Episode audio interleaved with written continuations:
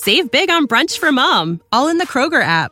Get 16 ounce packs of flavorful Angus 90% lean ground sirloin for $4.99 each with a digital coupon. Then buy two get two free on 12 packs of delicious Coca Cola, Pepsi, or 7UP, all with your card. Shop these deals at your local Kroger today or tap the screen now to download the Kroger app to save big today. Kroger, fresh for everyone. Prices and product availability subject to change. Restrictions apply. See site for details.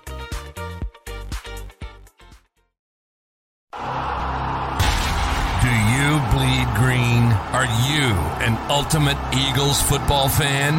Well, you're in the right place. Well, you're in the right place.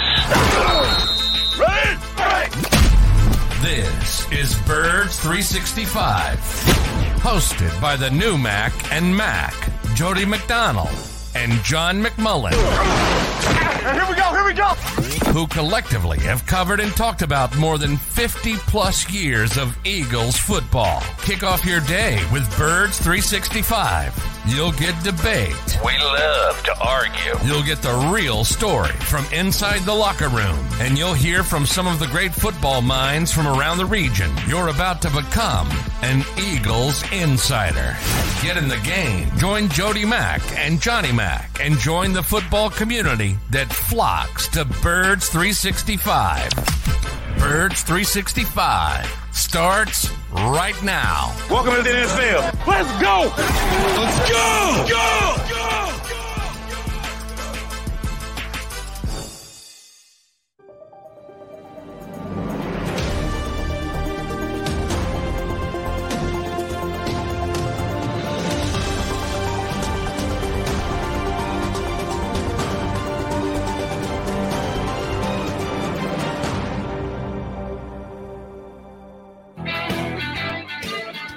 And a good Tuesday morning, Birds fans. Appreciate you streaming in bright and early with the Mac and Mac guys here on Birds 365 after a hopefully nice, lengthy, relaxed Memorial Day weekend.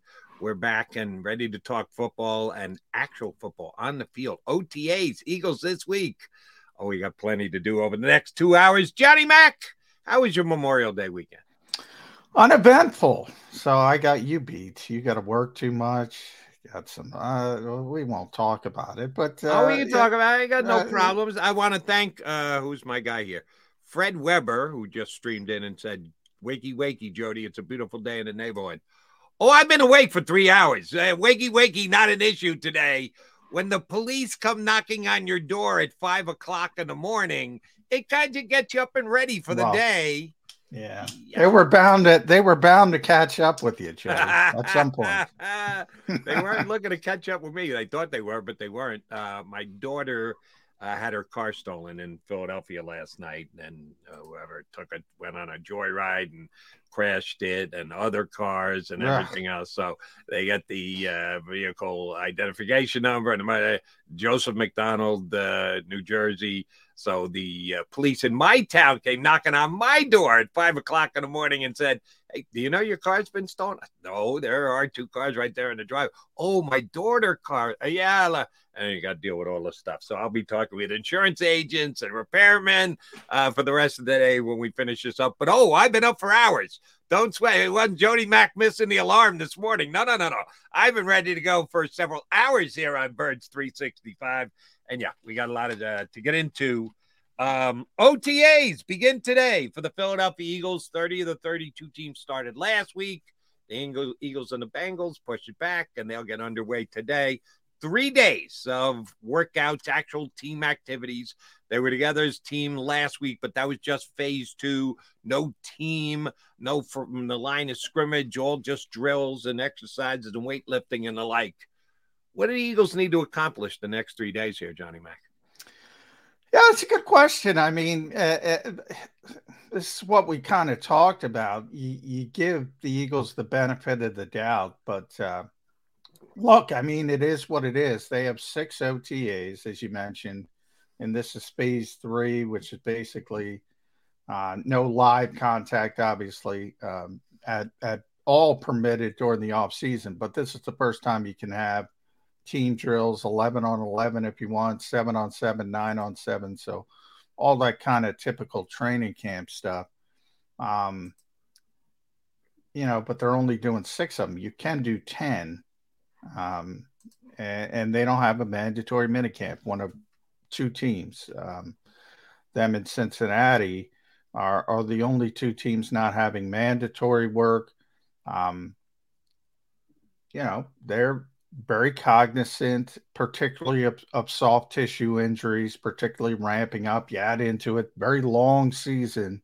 Today's also, I, I believe, it's a good day to have Russell Baxter on. We don't have Russell today, but he's the numbers guy. I believe it's 100 days away from the NFL season today. Um, it, time goes quick when you go to the Super Bowl, man. So it is really a shortened off season. My only concern is this: again, you give the Eagles the benefit of the doubt because how well it worked out last year. They they used the same since Nick Sirianni has gotten here. They they've scaled back the off-season work, but this year they're they're counting on more young players and young players. You got to get up to speed. Jason Kelce was on this podcast. You know, he and Travis are one of the two of the few players that say, "Hey, we love Thursday games because we don't practice," and you know, but they're better veteran players. They know it. They're, you're not teaching Jason Kelce, Travis Kelce anything. They've seen everything. So for them, yeah, meaningless off-season work, meaningless, and I don't say that lightly. I mean, it's not going to factor into them at all, at all. Um, probably just save their bodies a little bit. Um, young players, I don't know. I don't know. And this is not this is it's still a veteran laden team. You know, I'll say the same thing about Brandon Graham and Fletcher Cox and Lane Johnson. Not concerned at all about those guys. But you know, you need Cam Jurgens to step up. You need Nakobe Dean to step up. You need Jordan Davis to take on a bigger role. You need rookies like Sydney Brown and Jalen Carter to take on significant roles. Could have could it affect them? Maybe. I mean, uh, you know, they're they're they have to count on more younger players this year than last season. And the other thing about the Eagles, and you know, I was a guy who sat here and questioned their whole less is more theory of off-season work. But you're right. I've got to eat it, and I got to give the Eagles every benefit of the doubt because they turned it into a Super Bowl appearance with a tie game with 59 minutes and 50 seconds to go. So how can I sit there and go, "Yeah, I told you the Eagles did it wrong"? No, they did it right. It worked for them. Will it happen again this year? Only time will tell, and we'll evaluate it at the end of the season. But coming into it, you go, "All right, the Eagles going to do what they're going to do," and I can't double, I can't second guess no. what they're doing. But there are some differences from both Nick Sirianni's first year and and last year going into the season they are having a roster turnover here, John. And we knew about it. They knew about it. They said it was actually a strategy that they would get compensation picked for because they knew they were going to lose as many free agents as they did, which they did, which means new guys are going to be tasked to play. Some of them were here as Eagles last year. Some of them played some. Some of them played sparingly at best. Nakobe Dean and others have seen their roles filled by guys coming in from the outside who have never been a Philadelphia Eagle before, never worked with this coaching staff before. We'll see if there's a talent drop off. We think it's apparent at some positions like Nicholas Morrow at linebacker. We'll see about the addition safety and the safeties that they brought in replacing both uh, Epps and Chauncey Gardner Johnson. You believe the Blankenship's going to step in and be able to win a job, but he's got to do that. He's got to win it first. I don't think it's just handed to him. There's roster turnover on this team, and you've got two new coordinators. That's what happens when you go to a Super Bowl. You lose important members of your coaching staff because other teams want their services. So it is, even though we judged the success the Eagles had last year, which was outstanding, you also have to say, well, how much different is this year going to be? How much do they need to incorporate new players and new verbiage and schemes and everything else? It isn't just like, all right, roll the footballs out and it's the same exact Eagle team that lost the Super Bowl by this much. No, there's been some significant change here. So they got their work cut out for them and they got work ahead of them. Yeah, I agree. Uh, you know, and that's what I said with, you know, counting on more young players and and the coordinators you brought up as well. I should have mentioned that. I mean, you're you're also look, I don't think there's going to be significant changes on either side of the ball from a philosophy or a schematic standpoint. Obviously, Brian Johnson was already here. Um, so he understands what this offense is. Sean Desai was brought in because of, of, of his history with this particular defensive philosophy. Um, so I don't think there's going to be massive change. But we've already seen one change, you know, when you move from coaches, just terminology. Everybody said, well, the terminology is different because Sean is is has been in different places and is inserting different sort of um, um, you know keywords for each particular defense. The same defense, but you know, all of a sudden you got that tick. Maybe you take, oh, that's you know, that's not the same as it was under um, uh, uh, a name we shall not mention moving forward because I'm tired of it. Um, but the fact that Sean Desai is uh, a new defensive coordinator and you have so many new pieces, I'm a little bit more concerned with that side. At least on the offensive side, you're talking about two players, right? You're talking about replacing Miles Sanders and replacing Isaac Seumalo. Um, and maybe have some competition at the third receiver spot. Um, uh, but it's pretty solid when you look at a typical NFL team when it comes to turnover on the offensive side. Defensive side, five starters. You know, you can debate how good TJ Edwards and Kyzir White, Marcus Epps are. You can debate, you know, the playmaking skills of CJ Gardner Johnson. You can debate J- Javon Hargrave versus Jalen Carter, but that's a lot of change. That's a lot of turnover. And different defensive coordinator, which people think they want, and we'll see if they want it when they see it. Um, but Sean Desai, it's got to be classroom, you know, because they're not going to be on the field. Um, so you mentioned Reed Blankenship, second year player, Nakobe Dean, second year player. Nicholas Morrow's a veteran, but he's new to this particular system. Jalen Carter, obviously a rookie. Uh, Sydney Brown, a rookie. Terrell Edmunds, new to this system.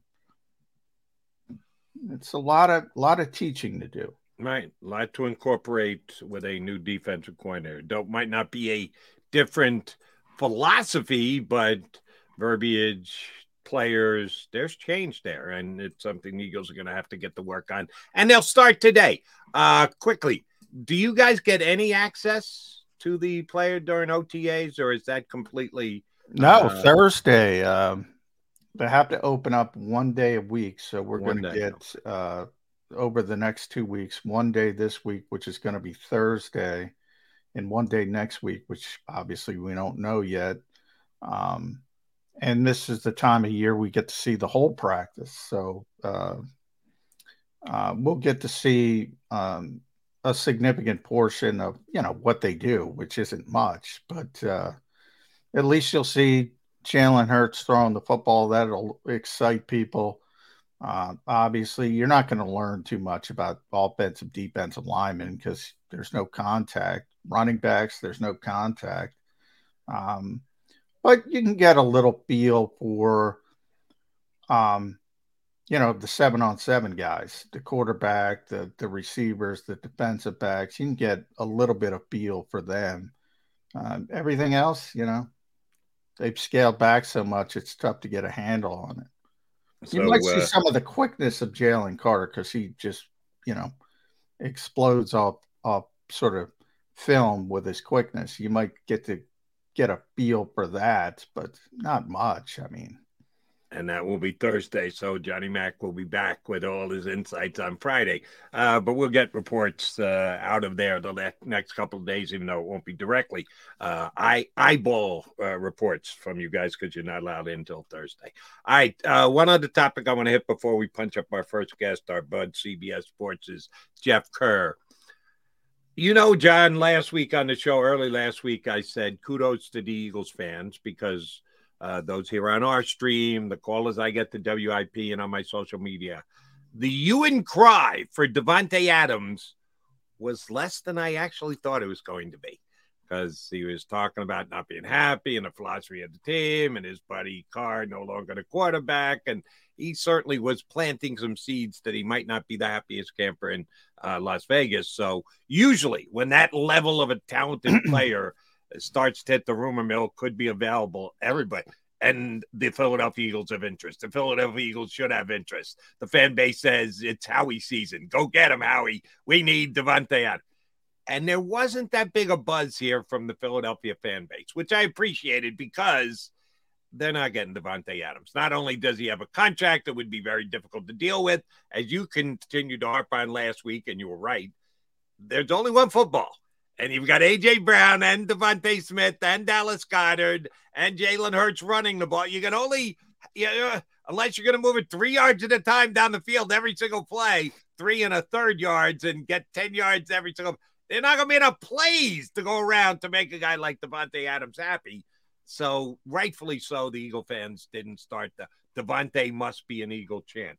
Um, this last couple of days, a player of Davante's level, below but not far, and at one point I thought he was the best wide receiver in the entire National Football League.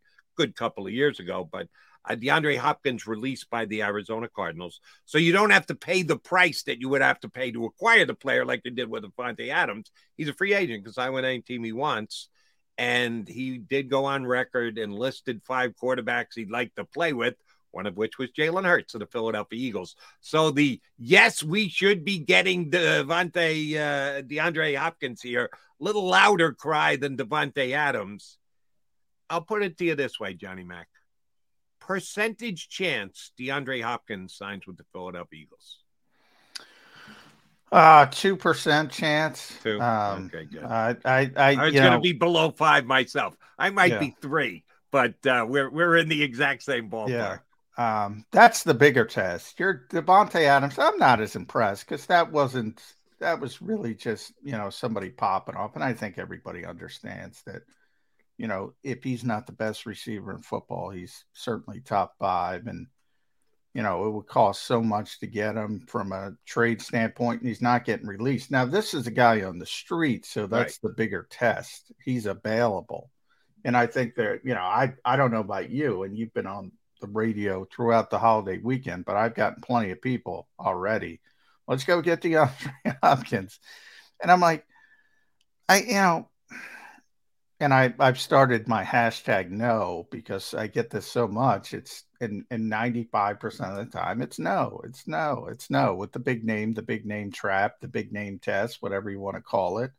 Um, it's not always no, but in this particular instance, it's it's pretty hard no because and and it got further fueled because DeAndre, as you mentioned, talked about five quarterbacks he'd like to play with on on the I am an athlete pod, podcast with with Brandon Marshall, I believe, and uh, you know Jalen Hurts was obviously one of them, as he should be, by the way, coming off a runner-up MVP season.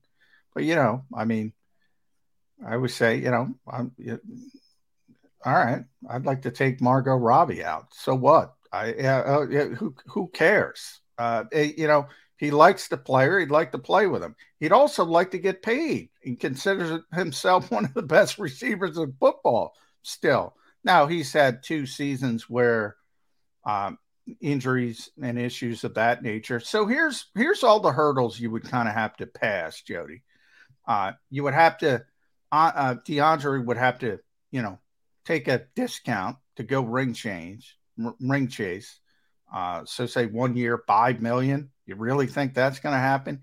He'd have to be okay with getting a Quez Watkins level of traffic uh, from a standpoint of now he's a little bit better, so you can argue, well, there's a little bit of an uptick, but he's the wide receiver three. And if he's not the wide receiver three, he's a five time All Pro. Why the hell isn't he the wide receiver one or wide receiver two? I really think this is a whether you want to call it fantasy football mindset, when you whether you want to call it video game mindset, you know, on Madden, nobody's harping. You can add, you can build your own team, you can have all the players you want, nobody's complaining. In real life, if you have a five-time all pro and you say, Hey, DeAndre, you want to come play here for a pittance from what you can get elsewhere. And by the way, Kansas City wants him. They've already talked about trading for him before he got released. Buffalo might want him. They're Super Bowl contenders. They could offer a bigger role and therefore bigger money. 2%. Yeah, it might be three, but we're in the same milk. exact ballpark. It's my milk, two percent, baby. I will. I will. Uh, although all the factors certainly are going to come into play, the biggest one for me is, and if I said this once, I said it five times over the last three days. He's going to get paid. I nothing that DeAndre Hopkins has said to me that he's a ring chaser, that he's a guy who's desperate to get himself a Super Bowl ring. I think he wants to play with, shockingly, the quarterbacks he threw out there that he'd like to play with are the best quarterbacks in the NFL. Therefore, their teams are the best teams. So, oh, he wants to go play for a good team. No, he wants to play for a good quarterback because he wants the ball a lot. He wants to get 100 catches. He wants to get 1,400 yards. He wants to get 20 touchdowns. He's not coming here for $5 million because, ooh, the Eagles give him a chance to win a Super Bowl. I don't believe that for a millisecond. No. I think DeAndre Hopkins is still in his major earning stage of his career. He was scheduled to make 14, 15 million this past year for Arizona, and over which he got a whole big signing bonus. So you already got that money. So we're not going to start a GoFundMe page for him. But my read from the outside is DeAndre Hopkins wants to get with a good quarterback.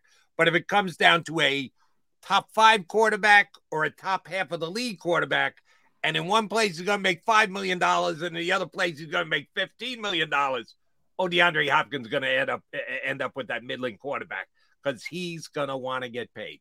And the Eagles are in better cap shape than the Chiefs or the Bills, a couple of the other teams that have been put out there. Howie's not going to spend that on a third wide receiver. Howie is so ingrained in value as per roster and where you do spend and the balance to the amount that you spend. He's not going to lay out 12, 13, 14 million dollars. No, and no. he sure as hell can't do one of his famous Howie deals where he goes five years, contract years disappear.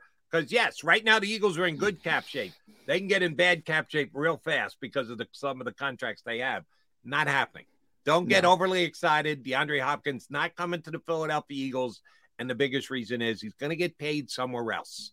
He's no. not going to get the kind of money. That- now, if he's still on the street and somebody gets an injury at OTAs, then it's a different conversation. And by somebody, I'm talking about DeVonta Smith or DeVonta Smith. High ankle sprain, you're talking? No, no, I'm not talking about it. I'm talking about Achilles. I'm talking about something significant. Then everything's on the table. Um, other than that, no, you can't just spend the money you're going to need for as an insurance policy and say, well, in case so and so gets hurt that's another thing I hear all the time. Well, you need insurance. That's not realistic. Yeah, you'd love it. You have 53 roster spots. I talk about roles all the time. Wide receiver threes have roles. You don't have wide receiver threes as insurance policies for your two all star receivers in front of them. You can't have everything. Nope. And DeAndre Hopkins is one of the things, sorry, Eagle fans, Philadelphia will not be getting. All right, uh, first time out of the day here on Birds 365. I see Jeff Kerr in our waiting room ready to jump aboard. We got a bunch we got to talk to Jeff Kerr about. He's next here on Birds 365. Go, go, go, go, go. Go to Ocean for our fifth birthday. Go for the parties and the payouts. Go for the dining and the unwinding Go for the bubbles and the bubbly. Go for the win. Go, go, go, go, shorty. It's your birthday. We gonna party like it's your birthday. Do you stream on a Roku, Fire Stick, Google TV, or Apple TV? Now you can watch 6ABC 24 7 with the 6ABC Philadelphia streaming app. And the big story on Action News? Search 6ABC Philadelphia and start streaming today. Go passionately. Go fearlessly. Go confidently. Go Birds! Go confidently towards your goals with First Trust, Philly's hometown bank for nearly 90 years, and the official bank of the Philadelphia Eagles. We're focused on getting you over the goal line. So go with conviction. Go with trust. Go! And go forward with us by your side. First Trust Bank the official bank of Philadelphia Dreams. Oh, and go birds.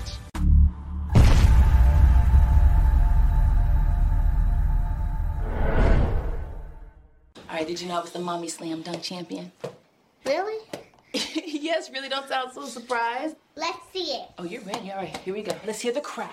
So go to right, I go to left, fake a mom. Mama go up, mama!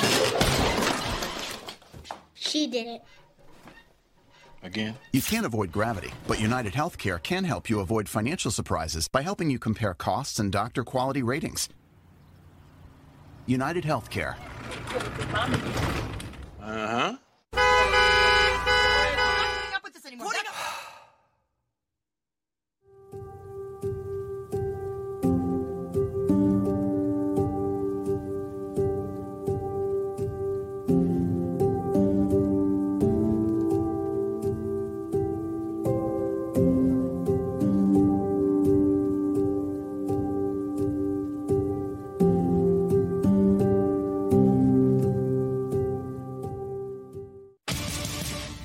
greatest fans on earth.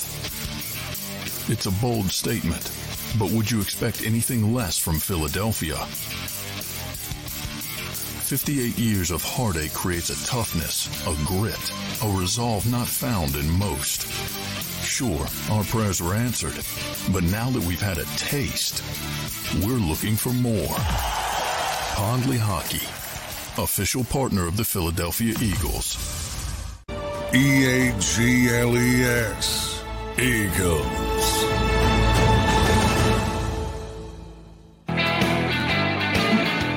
Appreciate you streaming in on this Tuesday morning after a nice long Labor Day weekend. Uh, excuse me, Memorial Day weekend.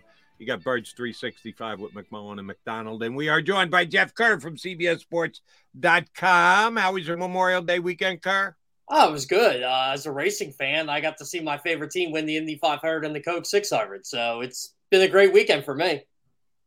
You spend time watching racing. That's all I do, Jody. That's what I do in the off That season. bowl- football, racing, bowling. That's your life, is what you're telling us. Oh, base, baseball, and basketball too. Oh, baseball, too. I've been Baseball, boycotting. basketball, everything. You Yeah, are I- well rounded, Jeff Kerr. I got to cut it off at some point. Uh, I, ca- I- I, you know. I can't. I, I don't get enough of this stuff.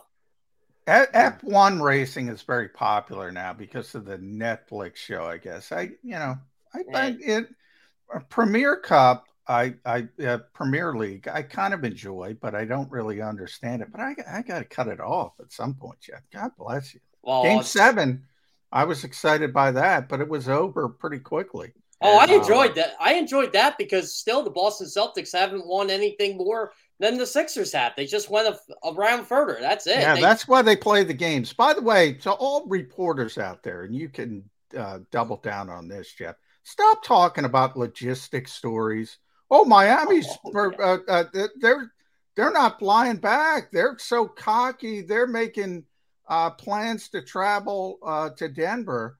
Yeah, duh. That's what you do. That's what you, you don't just did this. Oh, we won. Oh, crap. We got to get travel plans. Yeah, th- th- th- th- that's not how it works. But every stinking year we have these stories. It drives me insane. I saw the two silliest tweets about this. One was the Heat flying to Denver, and two, our buddy Elliott um, saying that no Boston or Lakers in the finals. It's going to be terrible for the ratings. I hope the ratings skyrocket because of this. God bless Skyrocket. Elliot. God we, we shall see. Um, as far as the whole logistics thing, uh, both you guys help me out. My memory is fading, failing. Um, Frank Reich off the Buffalo bench, greatest comeback in postseason of all time. Who was that against the Houston. Houston, Oilers? Does that go back far enough to be the Houston Oilers? Um, my Yeah, buddy that was Glenn Warren Mack. Moon, right? Yeah. Yeah, that was against Warren Moon in the wild card Yeah. round, 92. My buddy Glenn Macnow was in Buffalo in the press box, and the Buffalo, uh, uh, excuse me, the Houston uh, PR guy or the scheduler or everything, very loudly was making plans for the next week's game. And all the Buffalo guys are sitting there and listening to him. Yeah, we'll take flight. And man, when Buffalo came back, He said, I never saw someone shrink in a press box like that guy did. he, he couldn't get far enough underneath the desk because everybody was passing snide comments. How's that plane schedule working for you there, Jeff? Whoever it was. Uh, but but we digress. All right, Jeff Kerr, same question I got for you that I asked John McMullen. Percentage chance DeAndre Hopkins, Hopkins becomes a Philadelphia Eagle. I'll go 30. Wow, Whoa, you're whoa. much more than me and Johnny. Whoa, I was at two percent. I at three. I, I don't think he's coming here. There are too many teams that a need a receiver, and b there are enough Super Bowl contenders that could use him. Kansas City, Yeah. Buffalo, Baltimore. I, am sure him and the. Uh, by the way, that was another story that kind of drove me nuts this weekend. Jalen Hurts is following DeAndre Hopkins on Instagram. Yes, so is Josh Allen, so is Patrick Mahomes, so is Lamar Jackson, so is Aaron Rodgers. There are a lot of people following DeAndre Hopkins. They're all buddies. Yeah. Uh, I think it was uh, Jokic uh, was talking about social media. Get the hell off social media. Stop. Stop. Uh, the only people on social media should be people that need to be there for their jobs, or I mean, it, it, it's poison, and and part of that is now players have at times used social media to express disharmony with their organizations. You know, the famous, oh, so and so took uh, uh, the logo off all their social media to indicate they're they're angry. Oh yeah. Um, but as far as players following other players, yeah, I mean, big shocker, they're friends. And uh, when you're a star player like DeAndre Hopkins, but I'm more interested in the thirty percent, Jeff. What? uh, How how are the Eagles making AJ Brown, Devonta Smith? And DeAndre Hopkins happy if Howie Roseman can get this 30% uh, deal done. I mean, how, how is that going to work? Well, that's the thing. You're not going to make all three of those guys happy. But I think the 30% comes from all the stuff he has said he wants to go to a stable front office, a winning culture, the Eagles, a good defense, the Eagles. Oh, and he mentioned Jalen Hurts second of all the quarterbacks he wanted to play with. Josh Allen was first, by the way. But just because th- all this is possible, and the Eagles do have $13.5 million in cap space, I just don't think that it's logical because they do need help at linebacker. I think they could use another safety. But if he really wanted to come here and said, I'll take less money to come here, I doubt he's going to do that because there are teams that are going to offer him more money and a chance. Yeah, that's able- what. Well, that's what I was going to say, Jeff. And Jody, uh, Jody knows this. I say it all the time. I always say coaches are not under oath on the podium. Why do we assume that DeAndre Hopkins is under oath on the podcast that he said, "Oh, I want this, I want this, I want this," whereas I would bet biggest check that's where he's going. That's where he's going.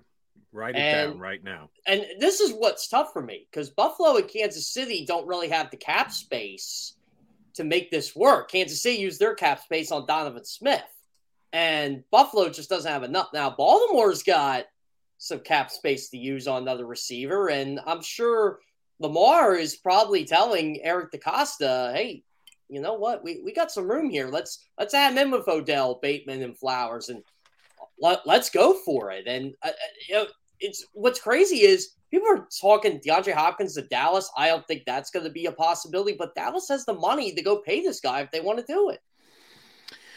Yeah, that would be interesting. Um, the Cowboys, because obviously, uh, uh, I think, you know, if you ask me who the three best teams are in the NFC, I'm going to go Eagles, Niners, Cowboys. And, you know, that might be sort of a seismic type shift uh, between Dallas and Philadelphia. This is a very good player. Now, he's had a couple down years from his standpoint, but five time All Pro. Um, you know, maybe the best hands in the business. Uh, you team him up with CeeDee Lamb. Uh, that that might make Eagles fans a little wary. I would say this too. Watch the Cleveland Browns. He does have a good relationship with Deshaun Watson. Eh, Cleveland, yeah. Maybe Um, maybe Detroit. Maybe I don't know though because they do have Jameson Williams eventually coming back, but Detroit's all in. Yeah, how long did he get suspended for? Six games. Six Yeah. games. Yeah, that's tough. But you, you can't even six games. You can't like base your. He's going to be back. You know, and you, you can't base your whole season on six games and say we got to go get a receiver.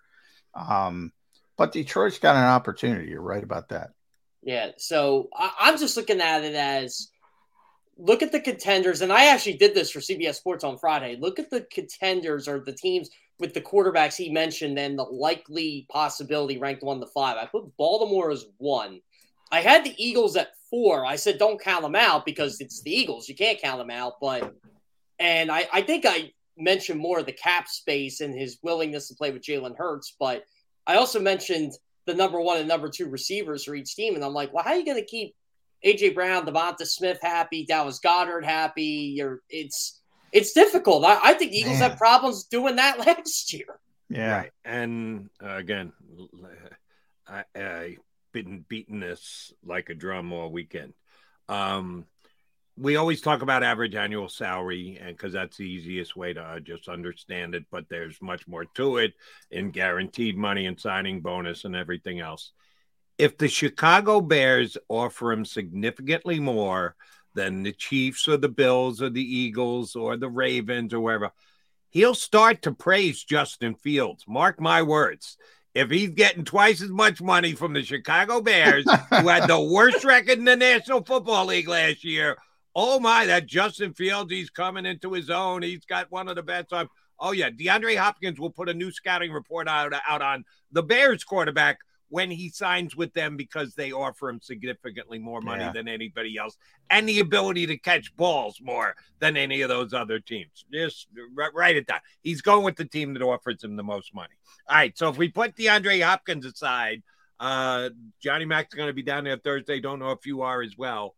The when you get your to be. first look at the 2023 Eagles, what's the first thing you're zeroing in on in their OTA on Thursday? Uh, well, the first thing I'm watching is who's going to be starting at linebacker. Uh, I know Nakobe Dean is, but who's going to be with him? John McMullen. Who's your guess? Nicholas Morrow. You Who else could it be? I mean, you think it's I going to be mean, Nicholas Morrow? you know, could be it could be one of those default to the guy that's been here for a quick glimpse. But you know, who's going to be? Christian Ellis? I, I, you know, I mean, they are so thin at linebacker. I, I have a higher upside in Christian Ellis than I do Nicholas Morrow at this point. Oh, man. Well, I I don't necessarily disagree with you because I think the the the ceiling is pretty low for for Nicholas Morrow, but the floor he knows how to play. He knows how to play this defense uh, specifically. Um, and Christian Ellis and Shaun Bradley, I'll throw him in there, and even Davion Taylor, if you want to throw him back in the mix. I don't know. I mean, who has the most experience? Davion Taylor. Now, Davion Taylor has a history with uh, DJ Elli- Eliot, the new linebackers coach. So I would be surprised if it's not Nicholas Morrow, first rep in seven on sevens next to Kobe Dean. They you need know, a but linebacker. they really need a linebacker. yeah, maybe maybe Sean Desai throws us all a curveball. I'll throw this at you. I think we're going to see more three safety looks. Oh, I could see that. Oh, de- Reed definitely. Blankenship, Terrell Edmunds, uh, Sydney Brown. Um, it's a lot to put on a rookie, but I just feel like Sydney Brown's going to be starting week one for some reason. I, I don't know why I think that, but you're, you're right with the three safety thing. I it, it'll definitely be a possibility. yeah. And Let me get Terrell your- Edmunds playing pseudo linebacker. I could see that. I could see that. Let me get your thoughts on a guy whose name you just threw out. If Davion Taylor, with the linebackers who are ahead of him on the depth chart right now, and a new coach coming in for his position that he's got a working relationship with, if he can't crack the starting lineup, is he a lock to make the team? No. no. Not at all. I, you know, I was thinking about this the other day. Do you consider the Eagles 2020 draft a major success because of who they got in the second round, or do you consider it a failure because of Jalen Reagor and Davion Taylor and a couple other picks? Um, I consider it a success because I they found a franchise they, quarterback. got, I they got a top five that's all that quarterback of it. matters. That's all that matters. I mean, you you look at it, yeah. It, I I mean, they made a mistake in the first round. I, I there's no you know there's no way around it. They made a bad mistake, but you know, all right. Minnesota got the player right. Where are they? All right, they had a good season. He's been They're a phenomenal player. what they were. No, I mean, you know, all right, first round playoff exit. What what are we talking about here? We're talking about we should be talking about the larger picture. Um, Justin Jefferson's a great, great, great player, but there's so many domino effects that people. I, I talk about this with Jody all the time, Jeff. The assumption that Justin Jefferson it was going to have the same numbers here is so flawed. Um, number I think one, he would've no, he was he was going to be a good player. He's a great player. I think But- it would have been okay here year one. I'll. Yeah. I mean, it, Kirk Cousins is a high volume thrower. We talk about it all the time 4,000 yards every year. The numbers are going to be there. if Kirk Cousins is your quarterback, not necessarily the wins, but the numbers are going to be there. But then, you know, you're not trapped drafting Devonta Smith because you already have a great receiver. You're not getting AJ Brown probably because you already have a great receiver. Who knows how Yeah, things wait, wait, out. wait, John. Which one is it? He wouldn't have put the numbers up year one, so they would have stayed away from Devonta Smith. They took Reagor and they took Devonta Smith anyway, so it wasn't because No, oh, I said he was going to be- on a wide receiver. They took a wide receiver with a first round draft pick in successive years anyway. No, I said he was going to be a good player. He wasn't going to. He's a great player. He wasn't going to be Jalen Reagor here. I'm saying, you know, he put up 1,600 yards, uh, at least 1,600, might maybe more. he as- set as the a rookie, record for Yeah. receiving yard, and then I think Ja'Marr Chase broke it the next year.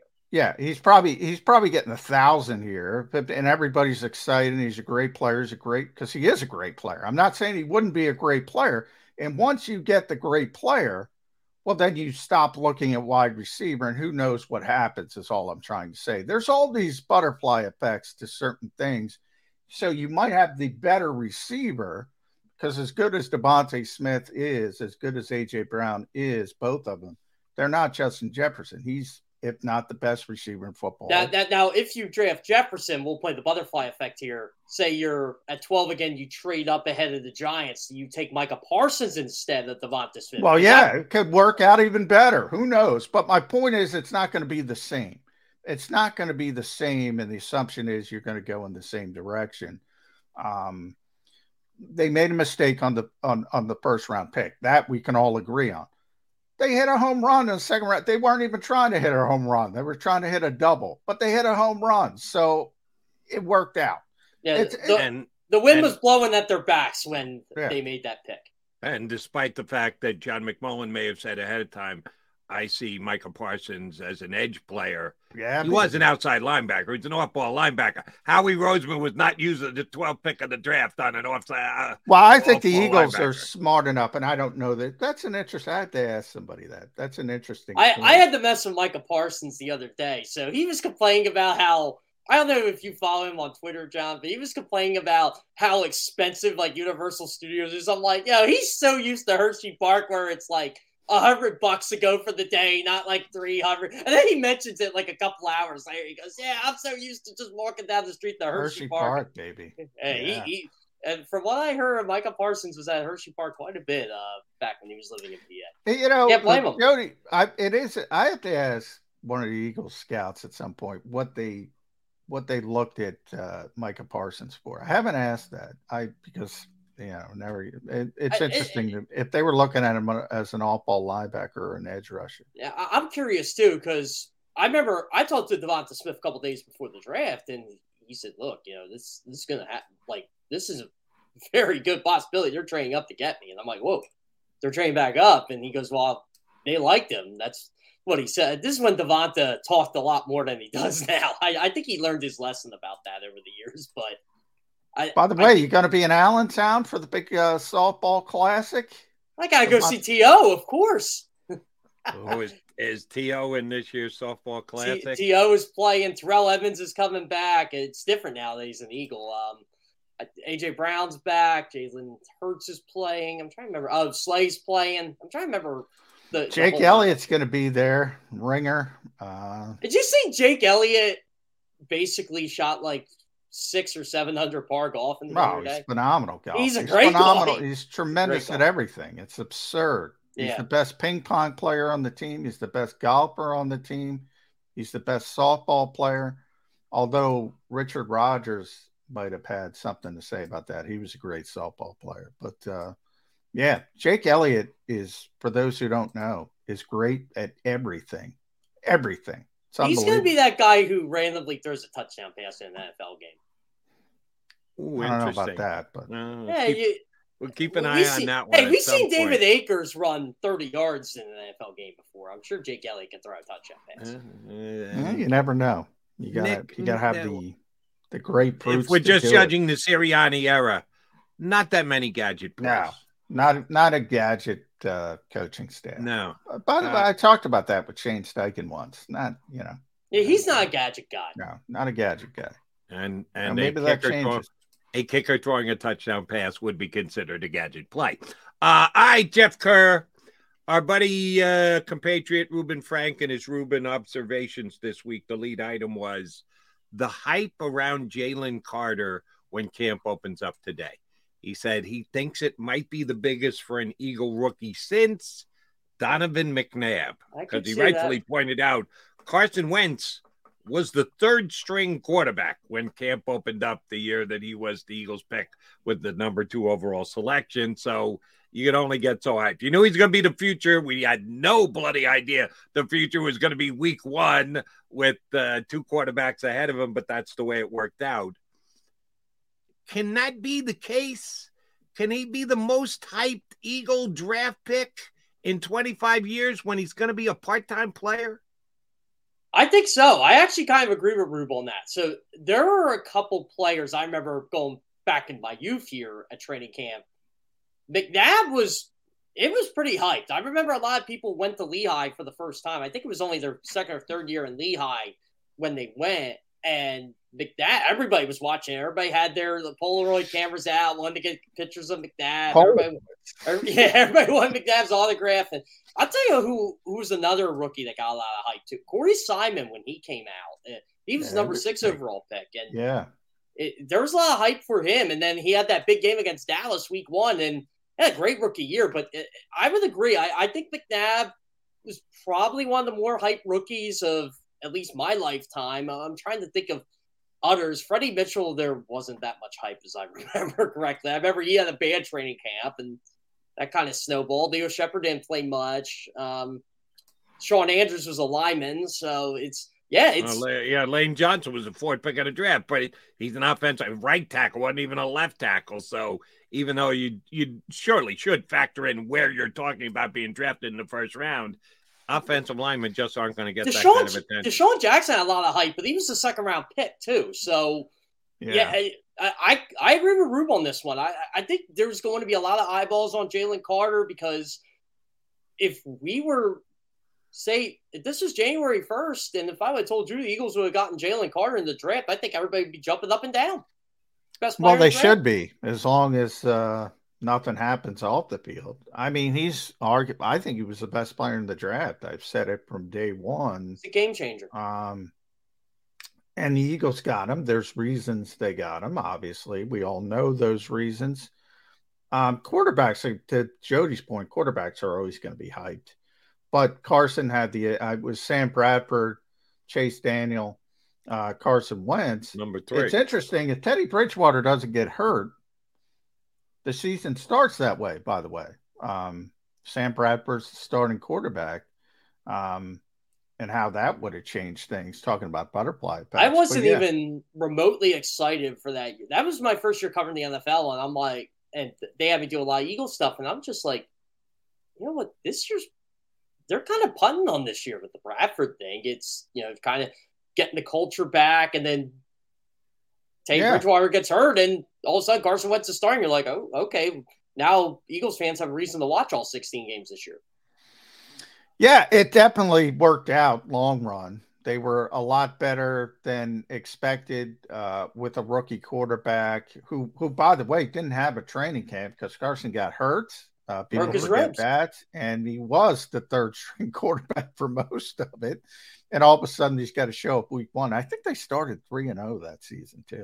They And did. then it Remem- kinda fell Remember they remember they killed Pittsburgh, and Pittsburgh was a good team that year, and they had Yeah. the bye week, and then Lane had the suspension, and Yeah, that was like that was my running thing. Like, oh, the Eagles are like, uh, I think they were seven and three in games Lane Johnson played, and they didn't win a game at the end or something like that. I forget what the stat was. But if you take away um, quarterbacks and Donovan, who was going to be the guy, and everybody knew that, um, this is about you know the biggest non-quarterback player they've gotten in many many years um, from a talent perspective.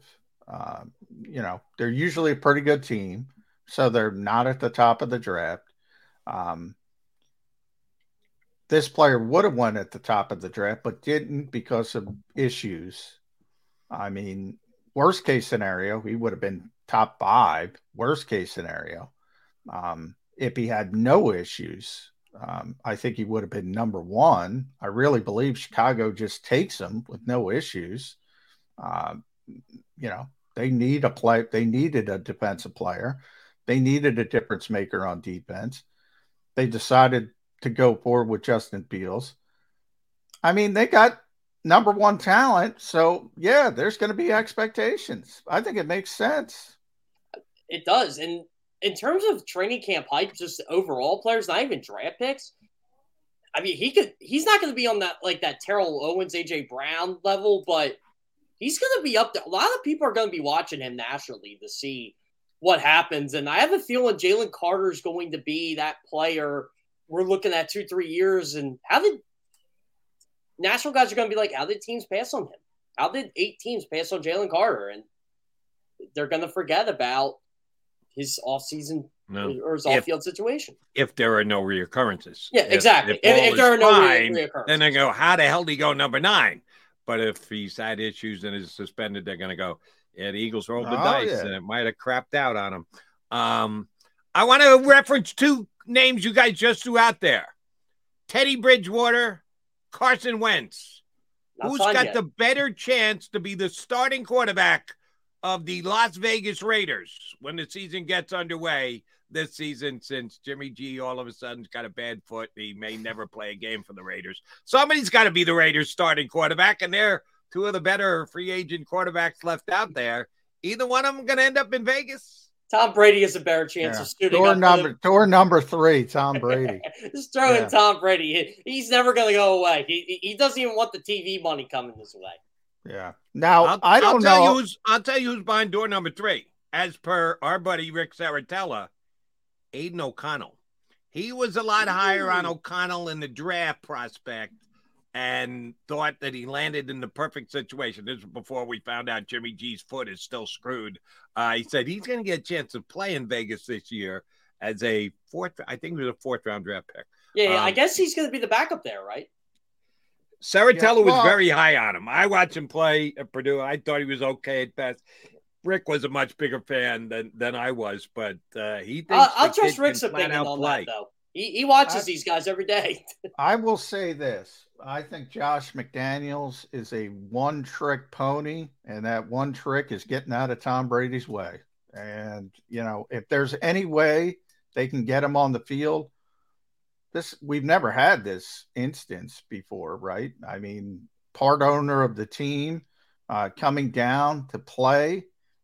I don't know how that works from a contract standpoint. Antonio Brown tried doing this this weekend, and he bailed out of it. I don't know if you heard that story, John.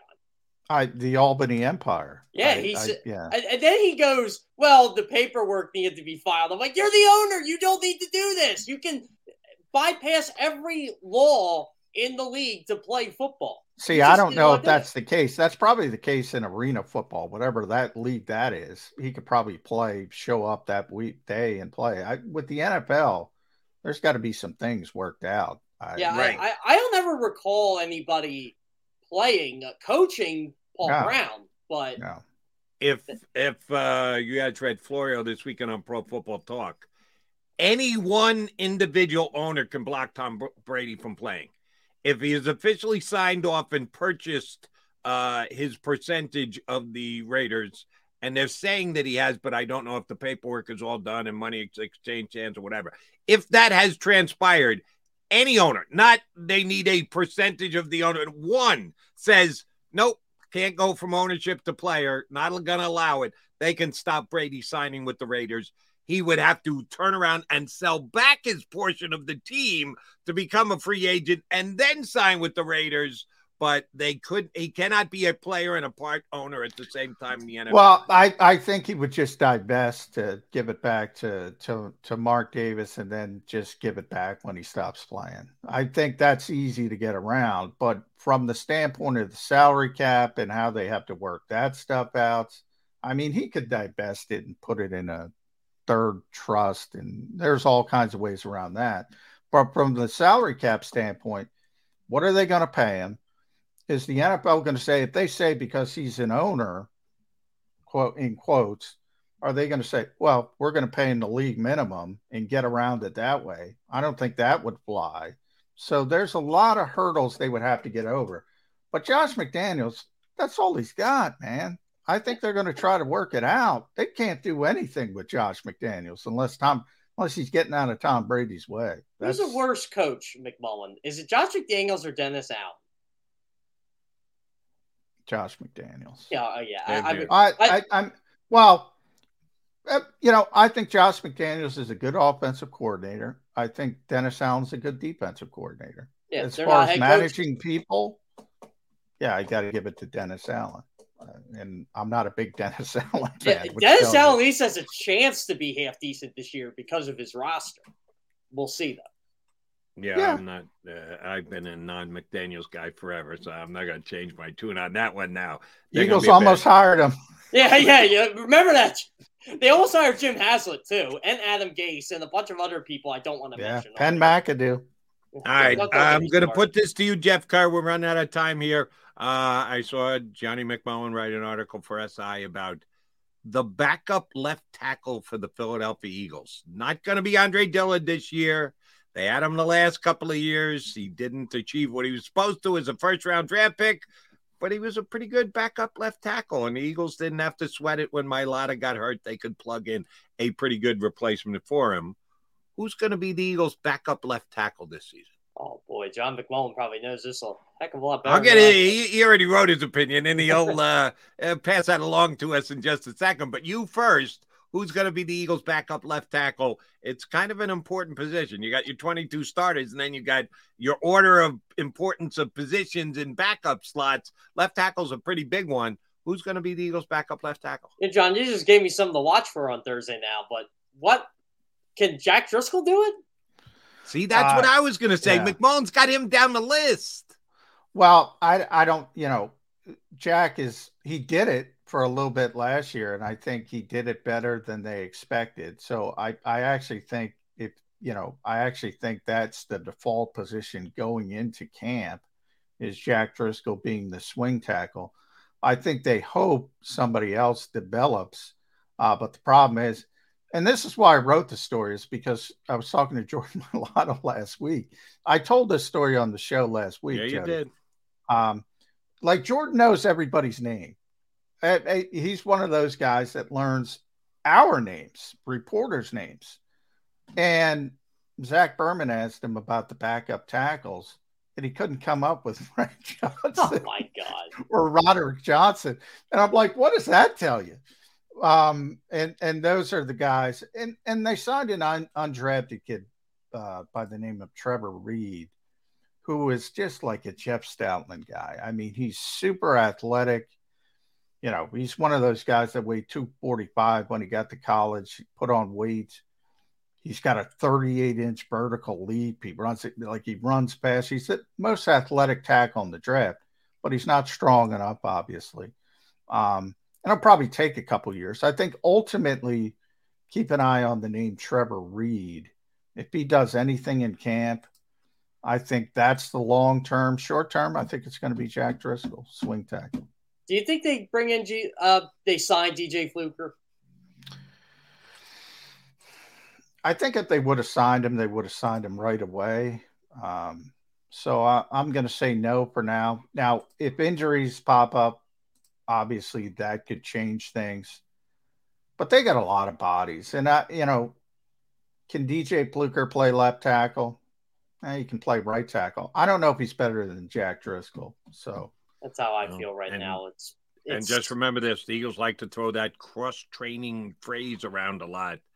What happens if Driscoll is the best right guard? Well, that's and, why I brought it up. That's what I put in the piece.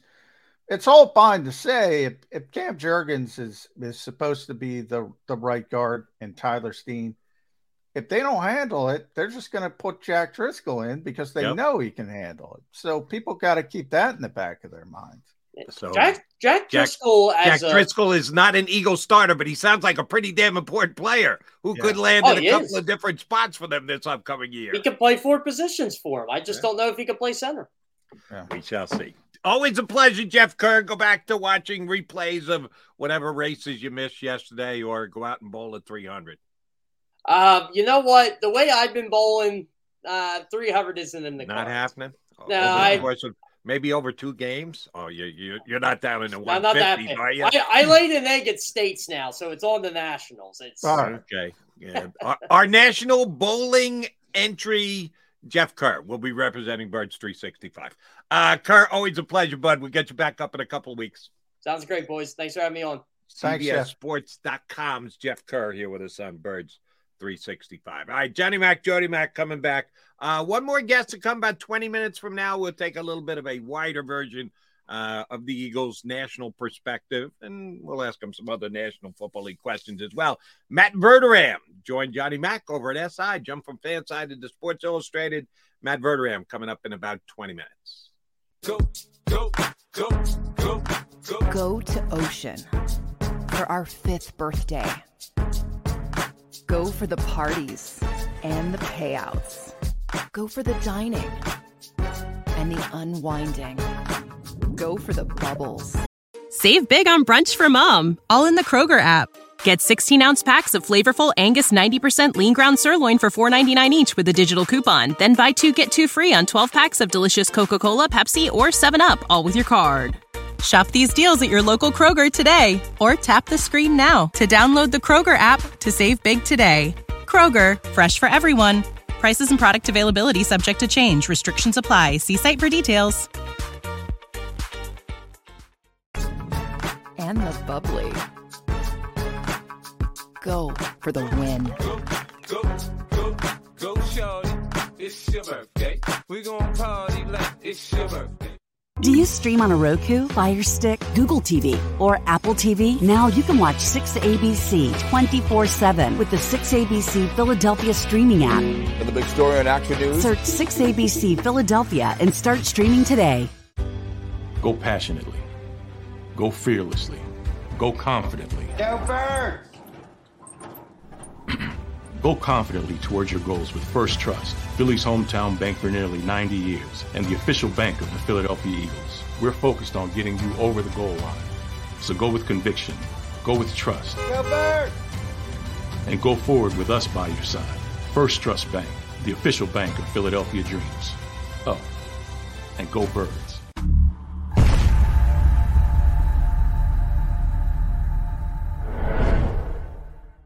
Right, did you know I was the mommy slam dunk champion? Really?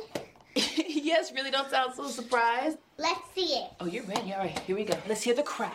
So go to right, go to left, fake a mom. Mama, go up, mama! She did it. Again? You can't avoid gravity, but United Healthcare can help you avoid financial surprises by helping you compare costs and doctor quality ratings. United Healthcare. Uh huh. I'm not put this anymore.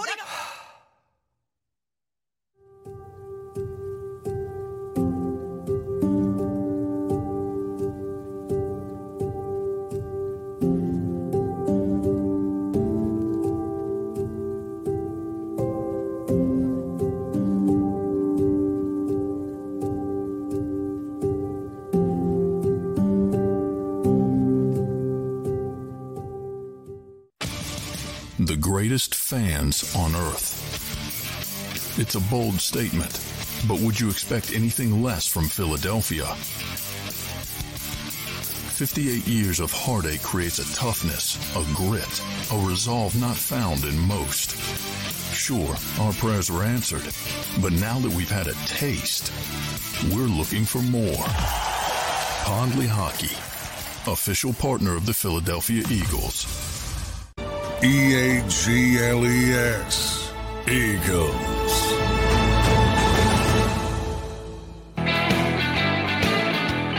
He's John McMullen. I'm Jody McDonald. That makes this Birds 365 with your Mac and Mac buds. Um, thank Jeff Kerr for hopping on. Matt Verderame from, uh, from Sports Illustrated is going to join us coming up in 15 minutes from now. Uh, Johnny Mac, we referenced the Eagles' offensive line last segment and specifically left tackle because I read and enjoyed the article you did for SI about uh, no longer having Andre Dillard here as a safety net. Let me give me another couple of guys who are there on the offensive line who are not newbies, not rookies, but have been here before, um, but haven't been able to break through. And it's very difficult to break through the Eagles' offensive line since it's arguably the best in the entire National Football League.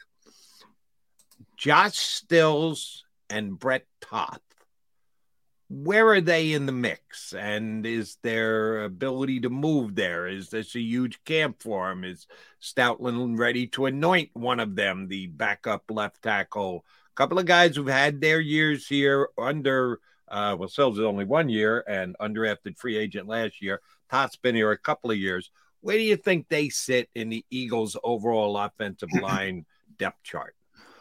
well, forget about Josh Sills. He's on the commissioner's exempt list. Uh, had some very serious uh, allegations of sexual assault late last season. Um, if that works out in, in, his favor from a legal standpoint, I, I got to be honest. I don't even think he's going to be back anyway. So, so you um, think he would be released if not for the fact that yeah. he's on the suspended list anyway? Exactly. Okay. So, uh, from Josh Sills' standpoint, if he gets a second chance, it's probably not going to be here.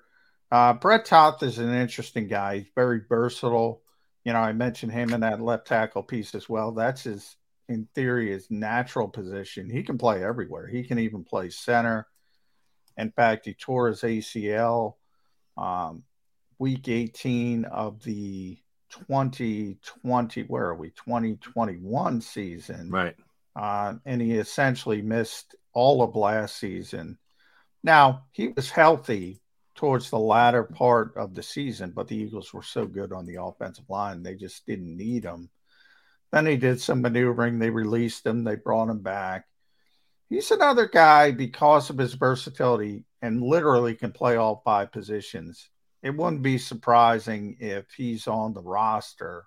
Um, but they have so many good offensive linemen. You start talking about, all right, who who are the backups going to be? Now, it's not as deep as they were last year, but you got to make room. If you assume Cam Jurgens is going to be the starter, obviously Tyler Steen's going to make the team. Obviously Jack Driscoll's going to make the team.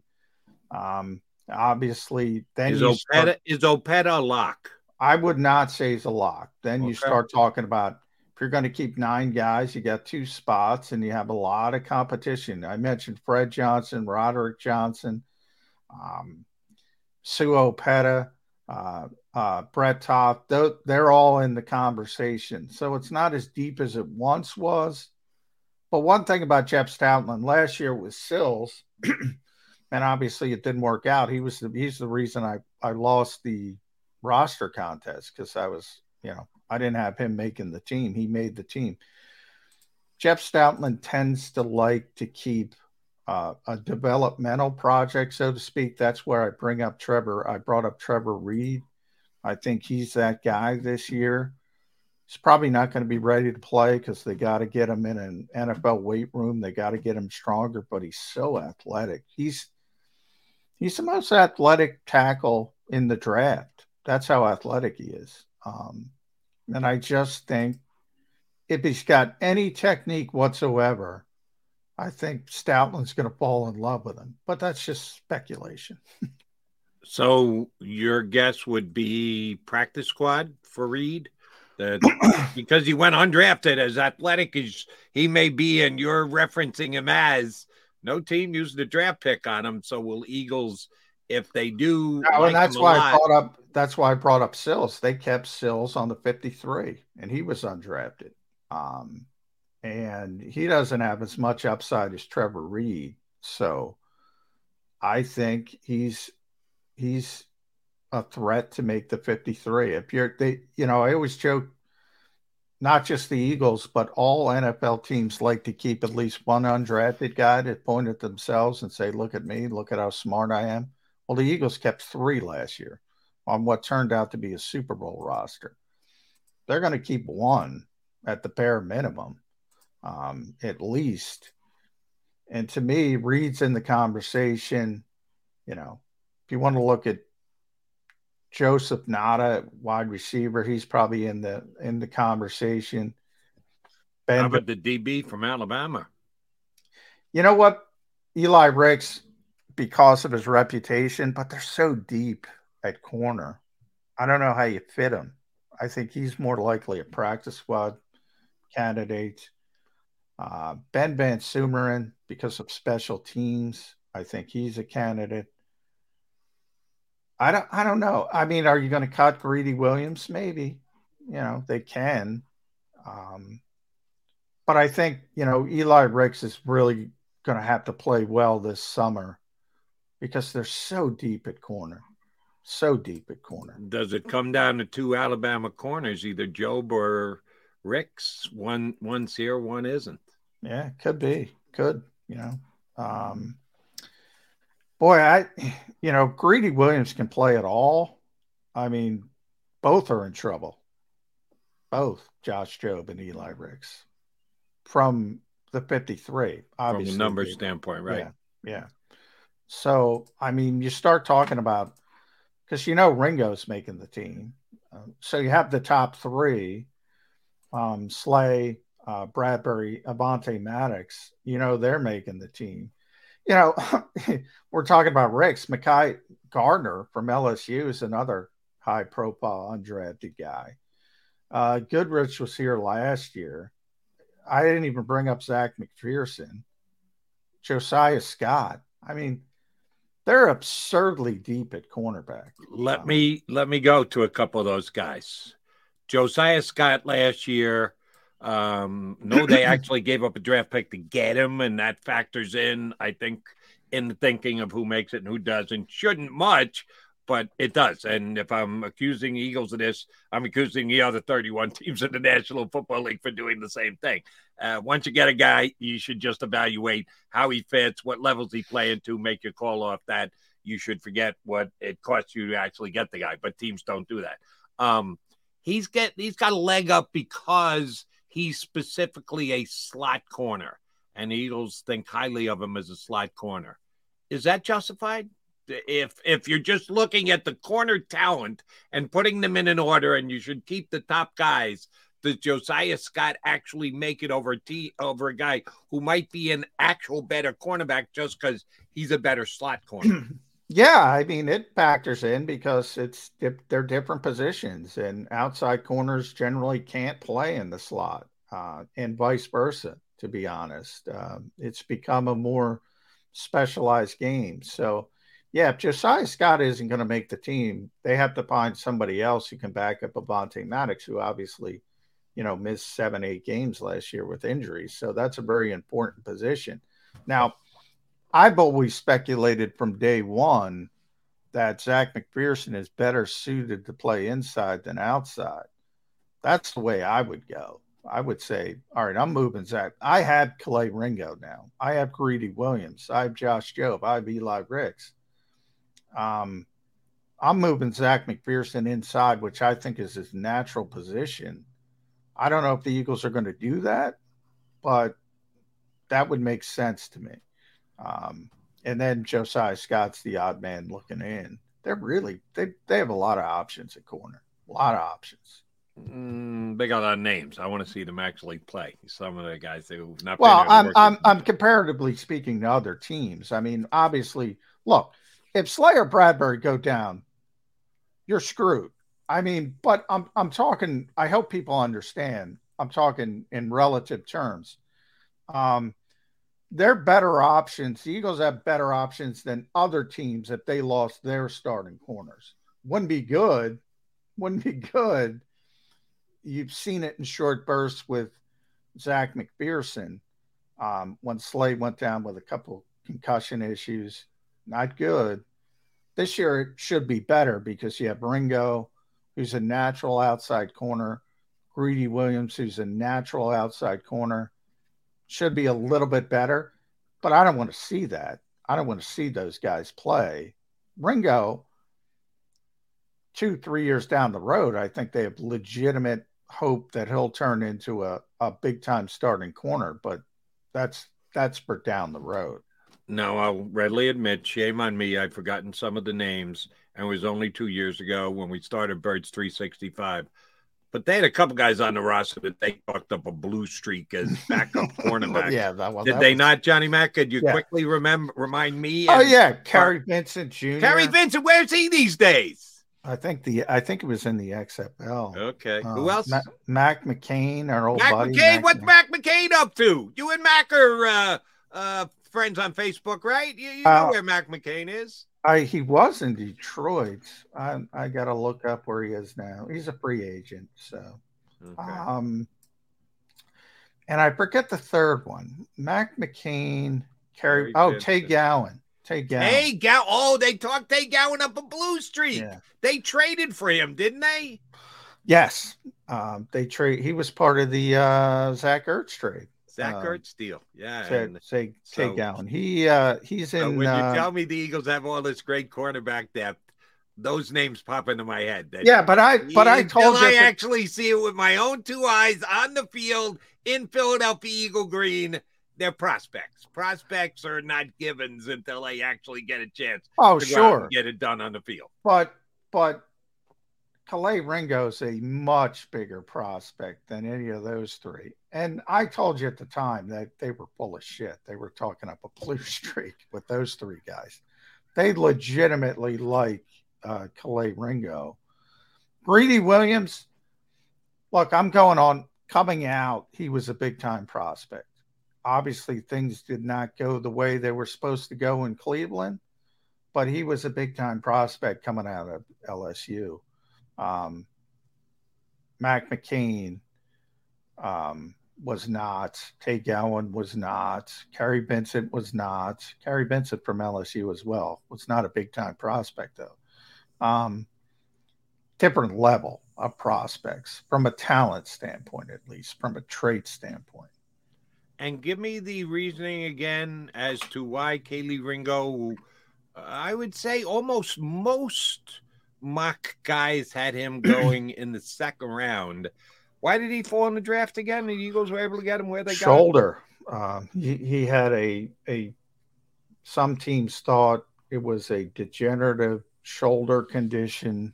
Um, Eagles, you know, I think there's a lot of when you say red flag, medical red flag. I think a lot of people assume, you know, they hear you take them off the board. At least with the Eagles and most teams, I think, but definitely with the Eagles when they red flag somebody, they red flag somebody till day three, um, and then they'll consider it. Um, and I think that's what happened with Ringo.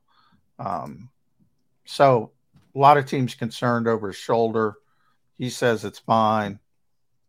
I think it's good value in the fourth round. Might not work out, but he's got a lot of talent. As you mentioned, I, I saw a lot of people having him in the first round, late first round. A lot of people having him as a bridge pick, late first round, early second round. They got him in the early fourth round, traded up to get him. Um, it's good value. Right. If he reaches the level he's supposed to reach, if the shoulder issue is a degenerative one, it's a waste of a fourth round pick. We don't know where it's going to land. I uh, just think it's a is- good gamble at that point. Um, in the in the early second round, probably not a good gamble. Early fourth round, probably a good gamble from my standpoint. Exactly. But then you actually get to go out there on the field and we find out whether it was a good gamble or a bad gamble. If he it doesn't make the team if he's cut before the season ever starts. And they probably won't do that. Probably try and get him to the practice squad. And if somebody else then takes a chance on him, yeah, it'll turn out to be a bad gamble. I, I do judge the results after the fact. You can say right now, hey, good gamble, second round talent that you get in the fourth round, that's a good gamble. And well, I will say this he's going to make the team. Uh, there's no way they're trying to get him to the practice squad. Even if he plays poorly in training camp, he's on the 53. And if he's not, he's on injured reserve because he's hurt. Um, there's no way they're going to try to get him to the practice squad. Fair enough. He's John McMullen. I'm Jody McDonald with the Maga Mac Birds 365 guys. Coming up next, Matt Verderame from Sports Illustrated. Going to jump in here with us on Birds 365. Go, go, go, go, go. Go to Ocean for our fifth birthday. Go for the parties and the payouts. Go for the dining and the unwinding. Go for the bubbles and the bubbly. Go for the win. Go, go, go, go, shorty. It's your birthday. We gon' party like it's your birthday. Do you stream on a Roku, Fire Stick, Google TV, or Apple TV? Now you can watch 6ABC 24 7 with the 6ABC Philadelphia streaming app. For the big story on Action News, search 6ABC Philadelphia and start streaming today. Go passionately Go fearlessly. Go confidently. Go first!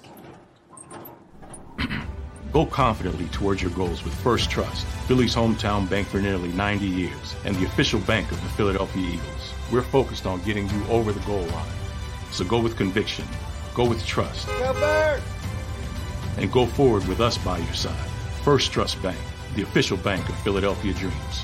Oh, and go birds.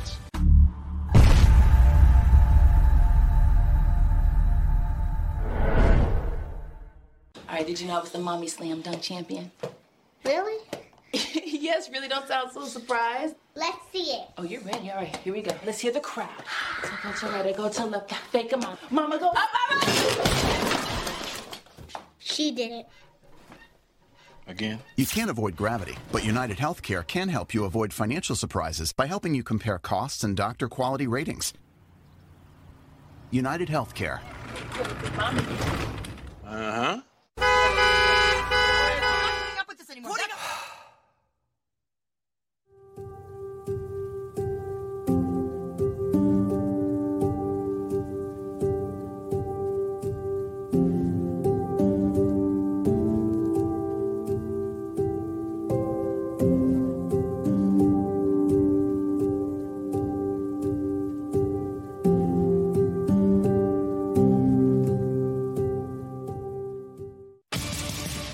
Greatest fans on earth.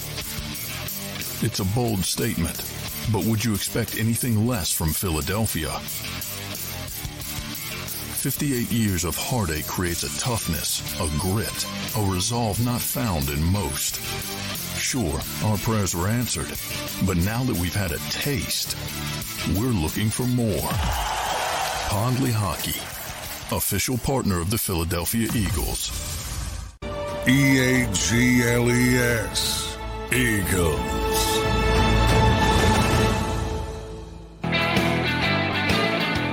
Birds 365 here on the JAKIB Media YouTube channel. Thanks for streaming in with Mac and Mac. We are lucky to have Matt Verderame of Sports Illustrated join us today. Matty V, I hope you had a good Memorial Day. I'm putting you right to the test.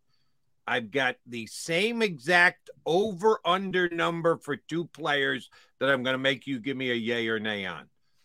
Touchdown passes this season, the number is one half for Jimmy Garoppolo and Tom Brady. Over under touchdown passes for Garoppolo and Brady, one half. You going over or under on each?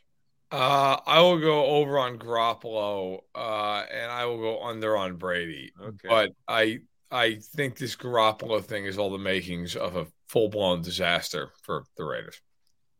Um, yeah, how would that work, Matt? I don't know if you've done enough research yet, but if Tom uh, wants to come back again, you know, I think it's becoming clearer and clearer, at least it should be, that Josh McDaniels is a one trick pony, and that one trick is probably Tom Brady. So, from his standpoint, uh, he would certainly like Tom running that offense. But if he's the owner of the team, I assume he's got to divest from the team he just bought. How, how would that even work if he wanted to come out of retirement again? I would think that if he owns the team, he could play for that team. He couldn't play anywhere else. Um, you know, he couldn't own the Raiders and play for the Dolphins, but I, I would think, I would think he could play for the team that he owns. I, I'll be the yeah, first to admit. I saw, I saw a thing on uh, Pro Football Talk this weekend. Florio said if one owner in the National Football League wanted to block it, he could. They could say, no, you can't own the team and play for a team. The only one would have to object, and then he would either have to divest himself of his interest okay. or give up his his uh, attempt to return to the National Football League. Gotcha. I was going to say I've never done research on that because, frankly, uh, yeah, never. Yeah, why would you? Why would why you? Would right. I, I don't expect yeah. Clark Hunt to come down and take some snaps. um, you know, I just don't see that happening. Um, but you know, that's funny. It's it's just something where you know if you if you think back to March when Garoppolo signed there, he initially was going to have a presser. I think it was like on a Wednesday or something, and then it got delayed. It got delayed for a day, and it was said at the time, oh, "It's no big deal. It's no big deal. It's just some some yeah. clerical thing." And then and then he he went on and had it the next day. And you do you do wonder like how does that happen on a 3-year deal worth over 65 million bucks like you still sign this contract knowing that he's going to have foot surgery. I mean, this is a guy who has had nine NFL seasons entering this year. He has started more than 10 games twice. And so you decided to have this contract done anyway and then had no backup plan. Like the the one thing I have written at, about McDaniels this offseason, and frankly, it's one of my takes. It's aging more more like a fine wine than, than most. Like the Raiders are doing what every other team has done that has a former Patriots coach as its coach. They just go out and they find everybody who's ever been in Foxborough and they just bring these people in. And it's like, well, we're going to replicate that. No, you're not, because you don't have Belichick and you don't have Brady. And you're not Belichick, and Garoppolo is not Brady. And so if you go and look at their offseason, it's been Garoppolo, it's been Phillip Dorsett, former Patriot, it's been Jakobi Meyers, former Patriot, it's Brian Hoyer as the backup, former Patriot. Like, it's just and Patricia did this in Detroit. They brought in 15 expatriates. Like that's a third of the roster they brought in. Yeah. It's the same thing and it's going to be the same result. They're not going to be good, and we're going to hear a whole lot about why does McDaniel still have a job at the end of this season. Yeah, fair enough. And it should, I think they should. Eh, it's amazing. Josh McDaniels is one of those names that kind of amazes me because of his history. Obviously, he may be the most ill prepared prepared rookie head coach I ever saw the first time.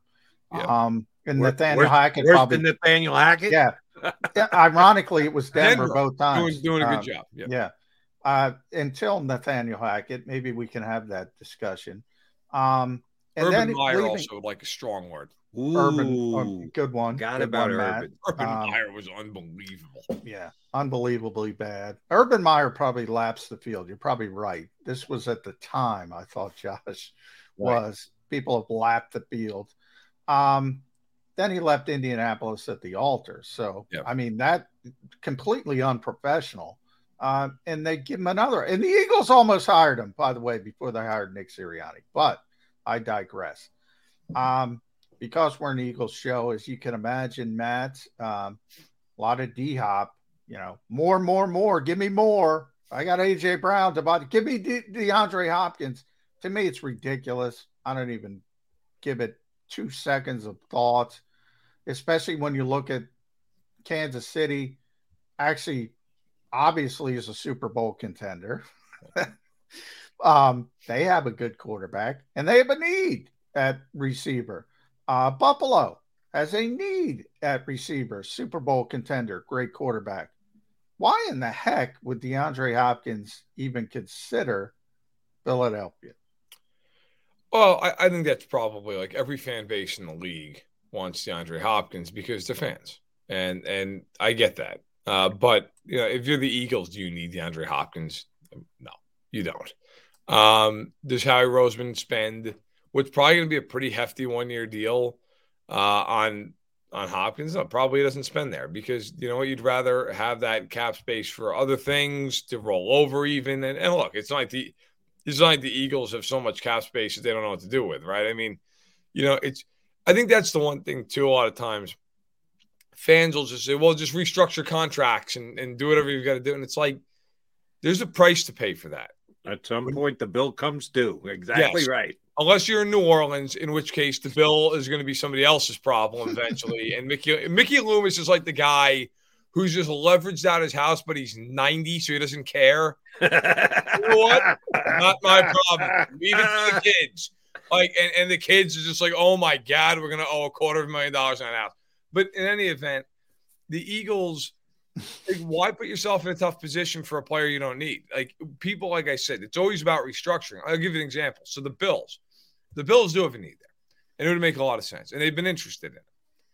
But to sign DeAndre Hopkins, they're gonna have to restructure contracts. Well, if you look at the Bills cap sheet for next year, they are massively over the the projected cap next year.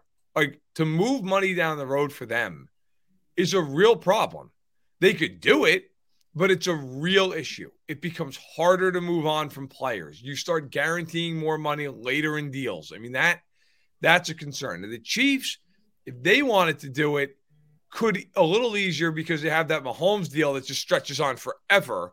And so they could just split 23 million that they could move down the road over the next eight years, and it doesn't really affect them as much. They kind of have a get out of jail free card with that that most teams don't because of the length of Mahomes' contract. That said, I don't know that the Chiefs are going to make a move here on this because they've shown under under Brett Veach, they have a price, and they are going to stick to that price. If you don't believe me, ask Tyreek Hill.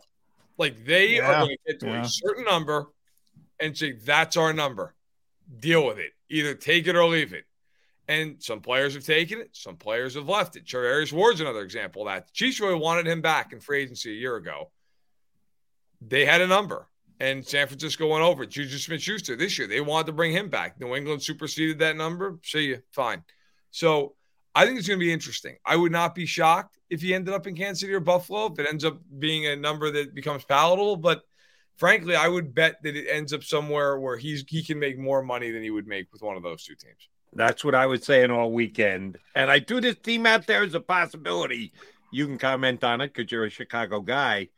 I'm to bet that D Hop all of a sudden reevaluates that list of the quarterbacks he wants to play with.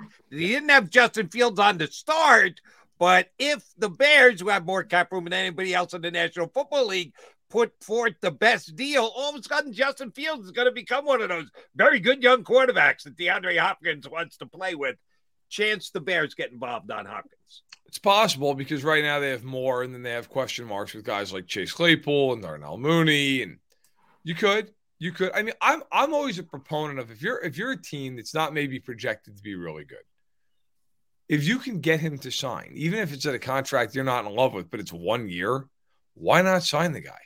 If if he plays the whole year for you and he's really good, you get a nice comp, comp uh, compensatory pick, if I can say the word. You get a compensatory pick, um, depending upon how your free agency goes, because you might cancel it out. But if, if you're not that active, you'll get the pick. Or trade him in the middle of the year and get a pick that way. Like you're basically buying a draft pick. So I don't I don't understand why teams don't do it more often. Now, if you're Hopkins, maybe you say, look, I don't want to go play for a team that's going to go six and eleven, and that's fine. But money typically talks in the NFL. And so, like one of the teams I look at, and I I did a piece on SI uh, the day he got cut is like five teams to watch. Like Detroit's a team to me that makes a ton of sense. Detroit has a ton of money. Jameson Williams is suspended the first six games of the year. They have Amon-Ra St. Brown, but like who else? Who else do they have? If I'm the Lions, I'm I'm all in for him. And frankly, if I'm Hopkins, I don't hate that. They're a favorite in the division. You get to play in a dome. You, you know, you're, you're playing it with a quarterback. You know about Jared Goff who for 4,400 Oh, yards yeah. and touchdowns a year ago. Yeah. Right? So I don't think that's the worst t- case scenario. I'll give you another team that the money would be tight, but the Giants. You want to talk about a team that needs a receiver. I mean, the Giants need one in the worst way. and you just paid Daniel Jones 40 million a year. Like you, you better prop him up in every possible way. Mm-hmm. Now, again, the finances there for the Giants, it's not as easy. The Lions don't even have to do anything; they can just sign him. Um, but those are a couple teams to also consider. And, and like, you know what? We all know how this works. Would you really be shocked if you woke up tomorrow and all of a sudden it's like, hey, the Titans signed him? I mean, yeah, you know, it's just the way this stuff works. Who's got the money and who just decides to go for it? Yeah, I yeah, it, that's always. I remember J.J. Watt, you know, talking right. about, uh, you know, playing for a contender. Then bang, all of a sudden, you know, it's always about the money. it's always not 99%. It's about the money, and we'll see. You know, you mentioned the Giants, Matt. I think most people, and I get, you know, I'm sure you get the betting odds. Uh, uh, DeAndre Hopkins next team. I was surprised to see not the Giants, the Dallas Cowboys at the top of the list. It's not a typical, I mean, Brawl to talk, you know, Jerry Jones doesn't do a lot in free agency. Uh, it's not a splashy guy from that perspective. Um, they don't have a glaring need. They have a need. Uh, they don't have a ton of cap space. Why? Right. Why are the Cowboys number one? Uh, uh, in the betting markets just because of the Cowboys?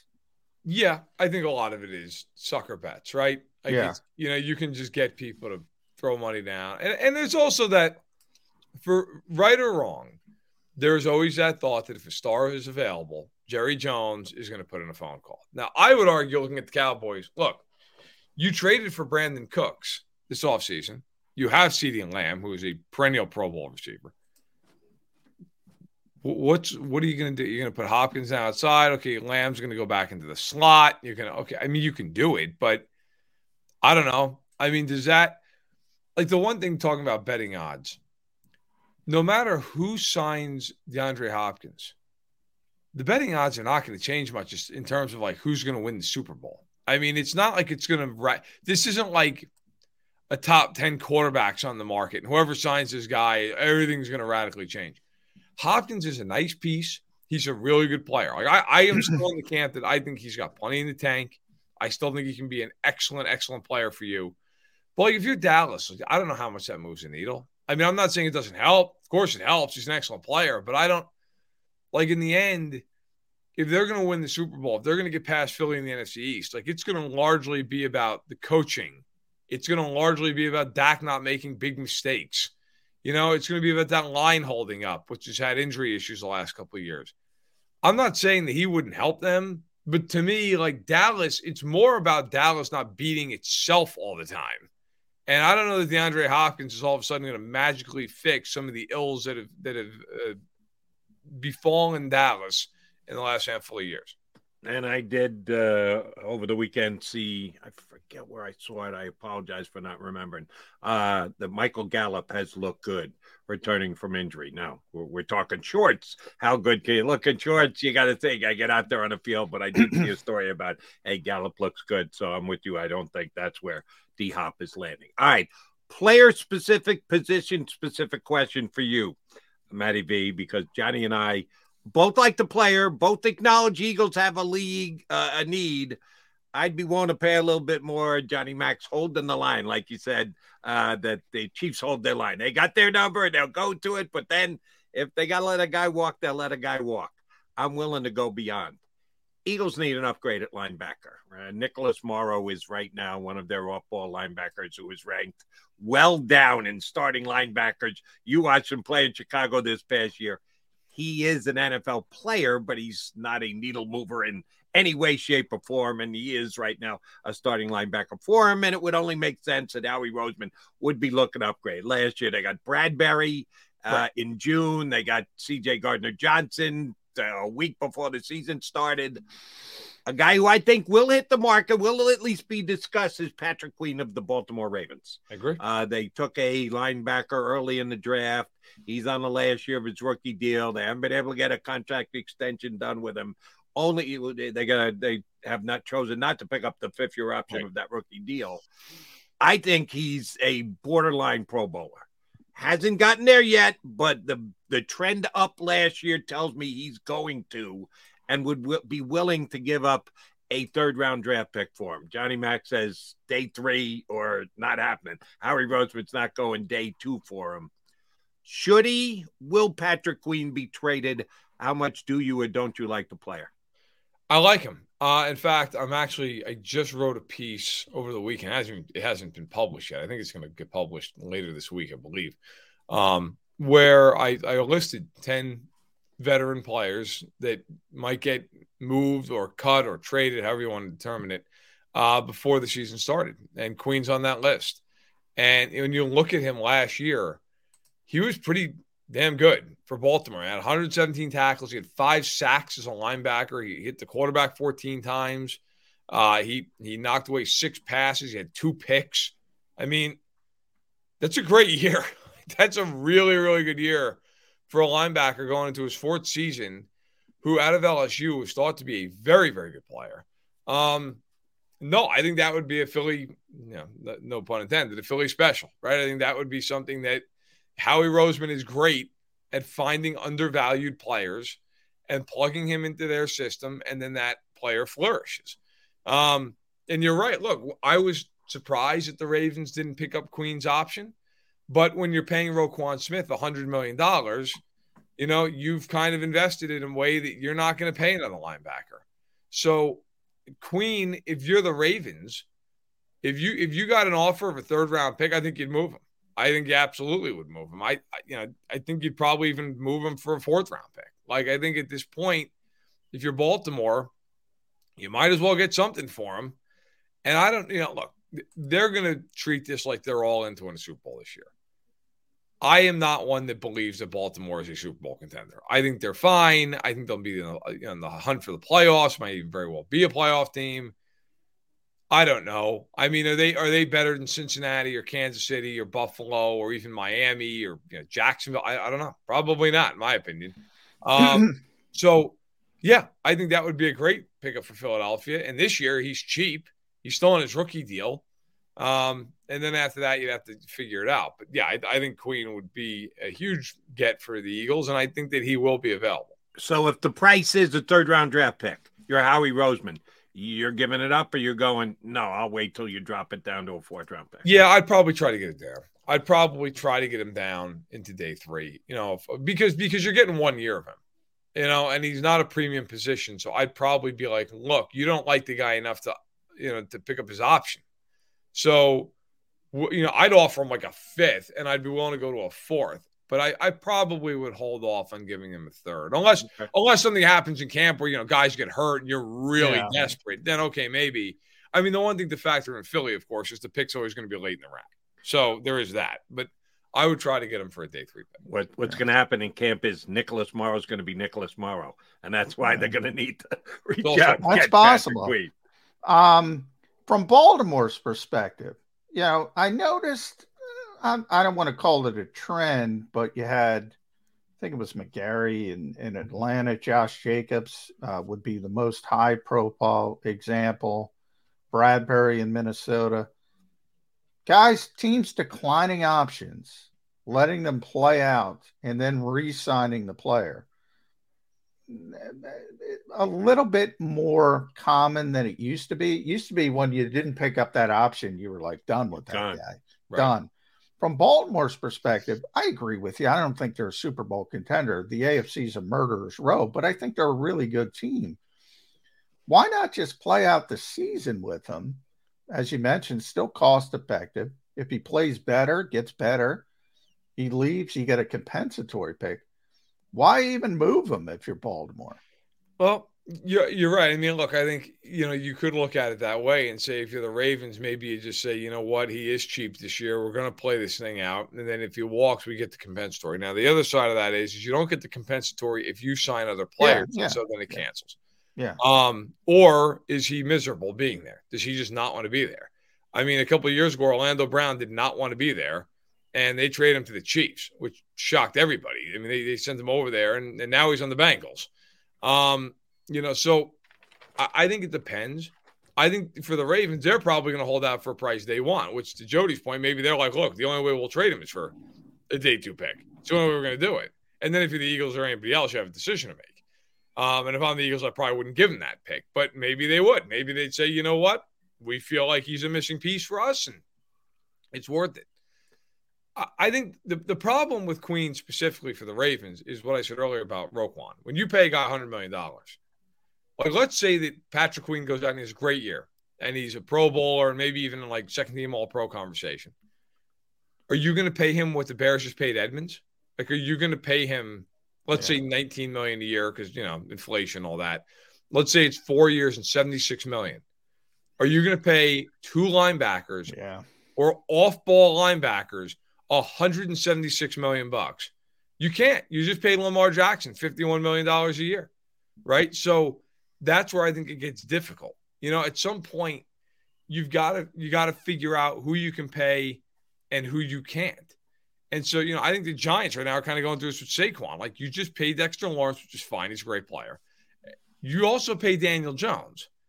Like, are you now also going to turn around and give a running back record setting money? You have to at some point pay a receiver. You got to find a receiver. They paid Golladay. It didn't work out. Like, you're going to have to pay Andrew Thomas a fortune at tackle. That's coming, right? So you've got Leonard Williams, and team that you got to pay. He's paid, right? Already, he's already paid. You might pay him again like at some point you've got to decide who you can pay and who you can't. And that's why I kind of go full circle on this. Like with a guy like Hopkins, everybody's like, well, the Chiefs make a ton of sense. And they do. Yeah. Chiefs paying a lot of guys. You know, it's like that's hard. It's not easy to just magically pay him 20 million. And Brett Veach has got to go to Clark Hunt and go, Clark, listen, we can fit it under the cap, but like you got 20 million under the pillow because we're going to need that. And Clark Hunt's like, get lost. I already gave you my budget for the year, and you, you already pushed me three times for more money. you know, so it's, I think sometimes the NFL is a business where people look at the cap and they just go like, oh, that's not a problem. It's like, yeah, but in this case, like with Queen, Steve Bisciotti is going to be like, I'm not, I'm not paying almost $200 million to two linebackers. There's yeah. no way we're doing that.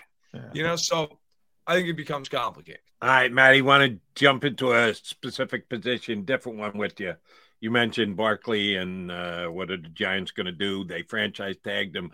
Jacobs got the franchise tag in uh, Vegas. Two running backs were taken in the first round. One relatively high, the other one surprisingly high by the Lions. We saw last year in the NFL an uptick of the running game. Not a massive one, but certainly an uptick. More running, more leaning on the run. Teams ran the ball more and ran it more effectively, yards per carry. Same thing this year, another uptick, level off. Was that just a one year spike and teams are all going to go back to throwing the ball 85% of the time? What do you think uh, league wide the trend of running uh, the football with backs is going to be this season? I think it's probably going to keep going up in the sense that you know teams defensively now are just playing to take away the pass. I mean, teams defensively, like you, we all know. Look, the NFL's cyclical. Okay, in the '50s, teams were throwing the ball. The Rams throwing the ball like crazy, and it started this big trend of throwing the ball. And then the '60s, it became this knuckles in the dirt. We're going to run the ball, play defense, and that that kind of went through the '70s. And then all of a sudden, you had like you know Bradshaw in '78 with the Mel Blount rule, and so on and like everything. Marino in '84 and it's cyclical. In the 90s, you ran more. I think what's going to start happening is you're just going to have these teams that sitting too high, and so you're not throwing the ball. We're gonna we're gonna have we're gonna have smaller, quicker, athletic linebackers, and we're gonna use them to play coverage.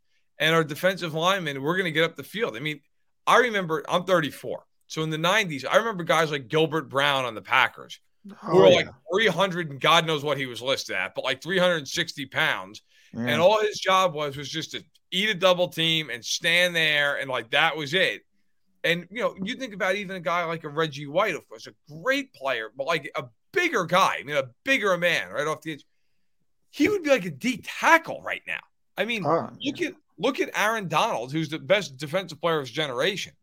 Aaron Donald, by weight standards, is tiny. Yep. But it's all about now, hey, get up the field, penetrate, speed, don't worry about the runner. You know, hey, get to the get to the quarterback. And if the ball carrier happens to be there, try to hit him too. Like, and I think teams are saying, you know what? If you're going to play that small up front, and you're going to play your safeties back, and your corners can't tackle anyway because nobody tackles anymore at corner. Very few guys do anyway because it's all about coverage. We're going to run the ball at you because it's it's effective numbers wise.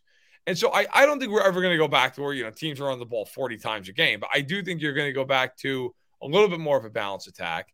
Now, in the case of Gibbs and Robinson, I was surprised, frankly. I wasn't, well, I was surprised with Gibbs going to Detroit. I wasn't surprised Robinson went to Atlanta. There was a ton of smoke about that, but I don't, I don't love the pick, honestly. Like Allgeier was there and he ran for a thousand yards as a rookie last year on five yards a clip. I don't get it. Like if you're the Falcons, you don't have a bigger problem than your running back. And then Arthur Smith says, well, he's going to be like an offensive weapon. We're going to move him all over the field. Let me be the first to say, and if I'm wrong, I'll eat all the crow in the world. That never works. Never. It never works, Matt. Because guys need to have a position. They need to know what they're doing. Yes. They need to know their role. It's like the Cardinals for a couple of years are like, we now draft positionless defenders. And you know what those guys are? Free agents. that, like that, you can't do that. It drives me nuts. The Panthers tried to do that with Shaq Thompson, and until they finally committed to a position, he, he was not good. Yeah. Like you need to just let a guy be what he is. Bijan Robinson is a running back. If the Falcons start treating him like he's Jerry Rice, it's going to be a problem. I promise you. So I think I do think we're going to see an uptick in running a little bit because of the way defenses are playing. But I still think, frankly, it's bad business to draft a running back that high unless that guy is just a generational. like, hey, look, he's Adrian Peterson in his prime, yeah. and or he's Derrick Henry. Okay, fine, but unless he's that, I don't like the pick. You're speaking to the choir. Jody can tell you, Matt. Uh, manufactured touch players. Everybody, that's off season talk. Everybody talks about it. And then, other than Kyle Shanahan, and by the way, Christian McCaffrey, who is the best um, receiver out of the backfield, maybe I have ever seen 6.4 times per game. Uh, did he did he line up at receiver? And that was lapping the field Yet everybody talks about it every year. And we had it through the whole draft process, Matt. We had people, well, you just play Bijan Robinson in the slot. No, you don't. You don't do that. You're giving the worst slot cornerback in a league a day off if you're not putting a slot receiver as a slot receiver. And that's the other part of this. Like, let's say the Falcons are playing the Eagles, okay? And they line Bijan Robinson up against Darius Slay. Like that, Darius Slay's going to be like, that's nice. Like, go ahead. What you're running a full route tree? You're going to come out of it? You're going to run it? You're going to run a comeback route on me? Like, what? I mean, it's.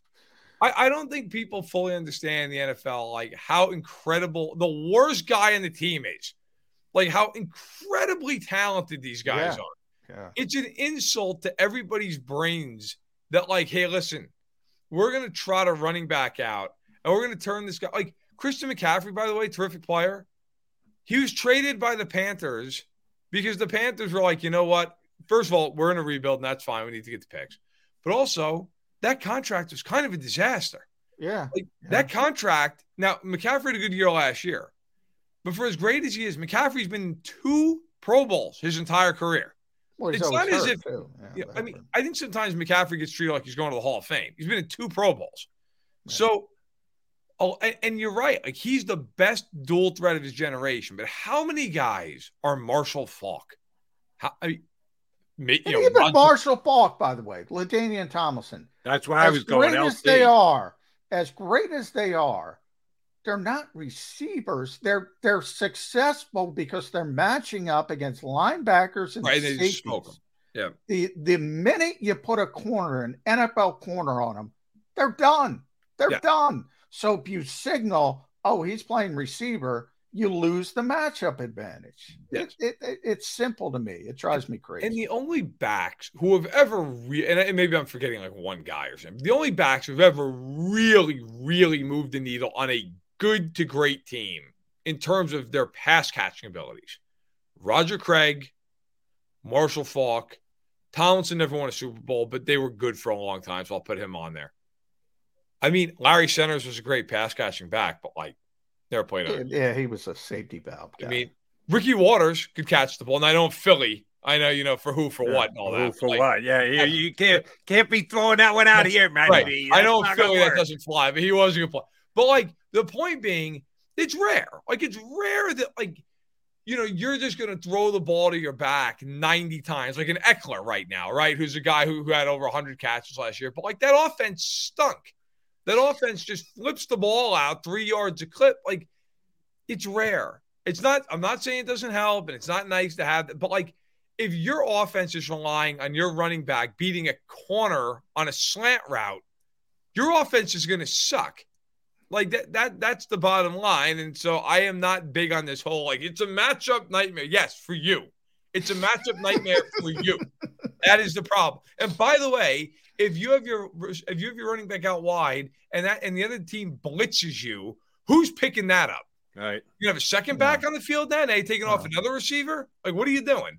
Because no. somebody better be home to pick up because I don't think Desmond Ridder is going to be able to just pick everything up after his four starts he had last year. That's a real problem.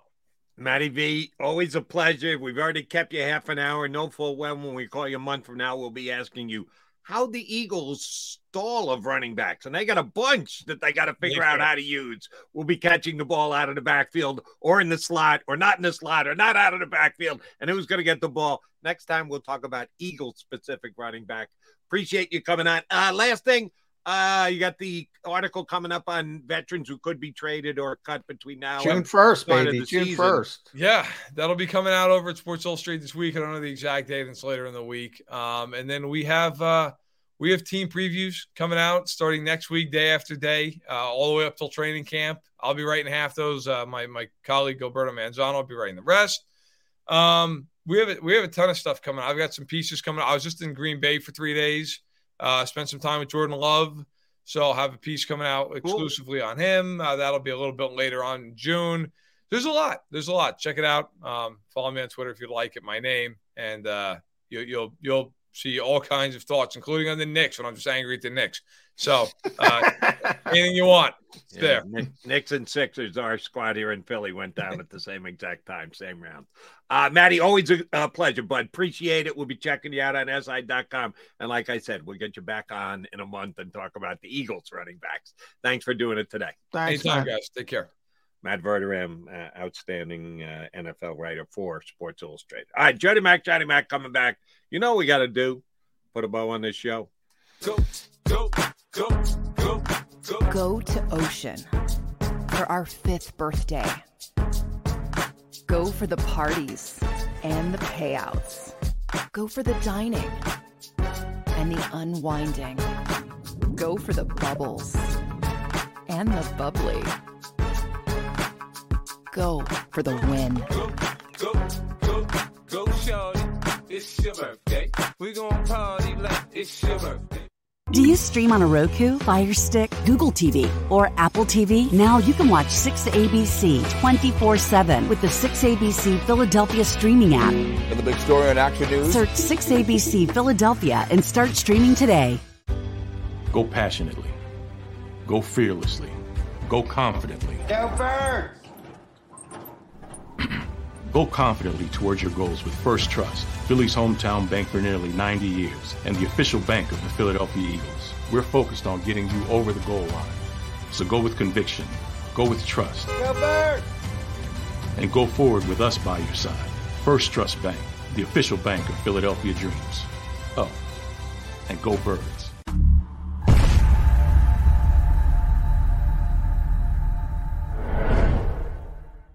All right, did you know I was the mommy slam dunk champion? Really? yes, really don't sound so surprised. Let's see it. Oh, you're ready. All right, here we go. Let's hear the crowd. So go to right, I go to left, fake a mom. Mama, go up, mama! She did it.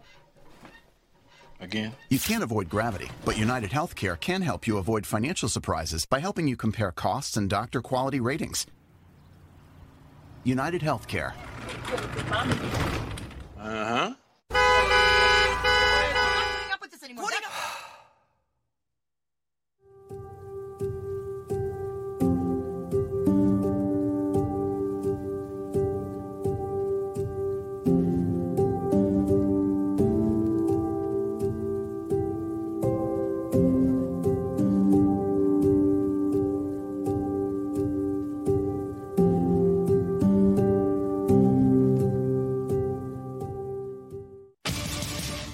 greatest fans on earth. It's a bold statement, but would you expect anything less from Philadelphia? 58 years of heartache creates a toughness, a grit, a resolve not found in most. Sure, our prayers were answered, but now that we've had a taste, we're looking for more. Pondley Hockey, official partner of the Philadelphia Eagles. E A G L E S. Eagles.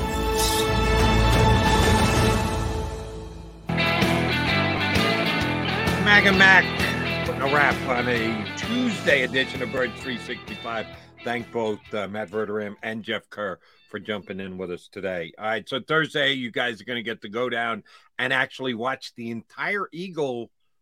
Can you call it a practice? Is it a gathering? They're not hitting. Well, yeah, it's a They're- practice. OTA practice? practice? baby. Yeah. Okay, all Probably probably an hour uh, would be my guess. Uh, I'm going 65 minutes. Taskmaster that Nick Sirianni is, I say he goes over an hour by about five minutes. Um, eh, just one quickie, if uh, and you're going to ask whatever question you are, and I'm not going down there on Thursday, so uh, for me to ask you to do this, I wouldn't do it to you, but I'll ask you if you think someone else will. You think anybody asks Lane Johnson? And again, you get a couple of veterans. You don't know who they're going to be. Whoever the Eagles so desire to make available to you, you can scream questions at them if they're coming off the field, and maybe they choose to answer or they don't answer.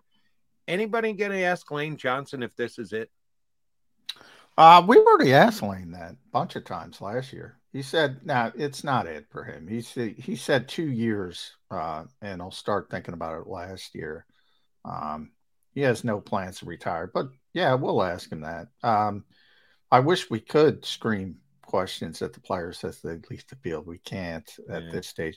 You know, back in the old days, they would open the locker room so you could go up to anybody you wanted if Right. they were there. Uh, they don't open the locker room to the regular season now.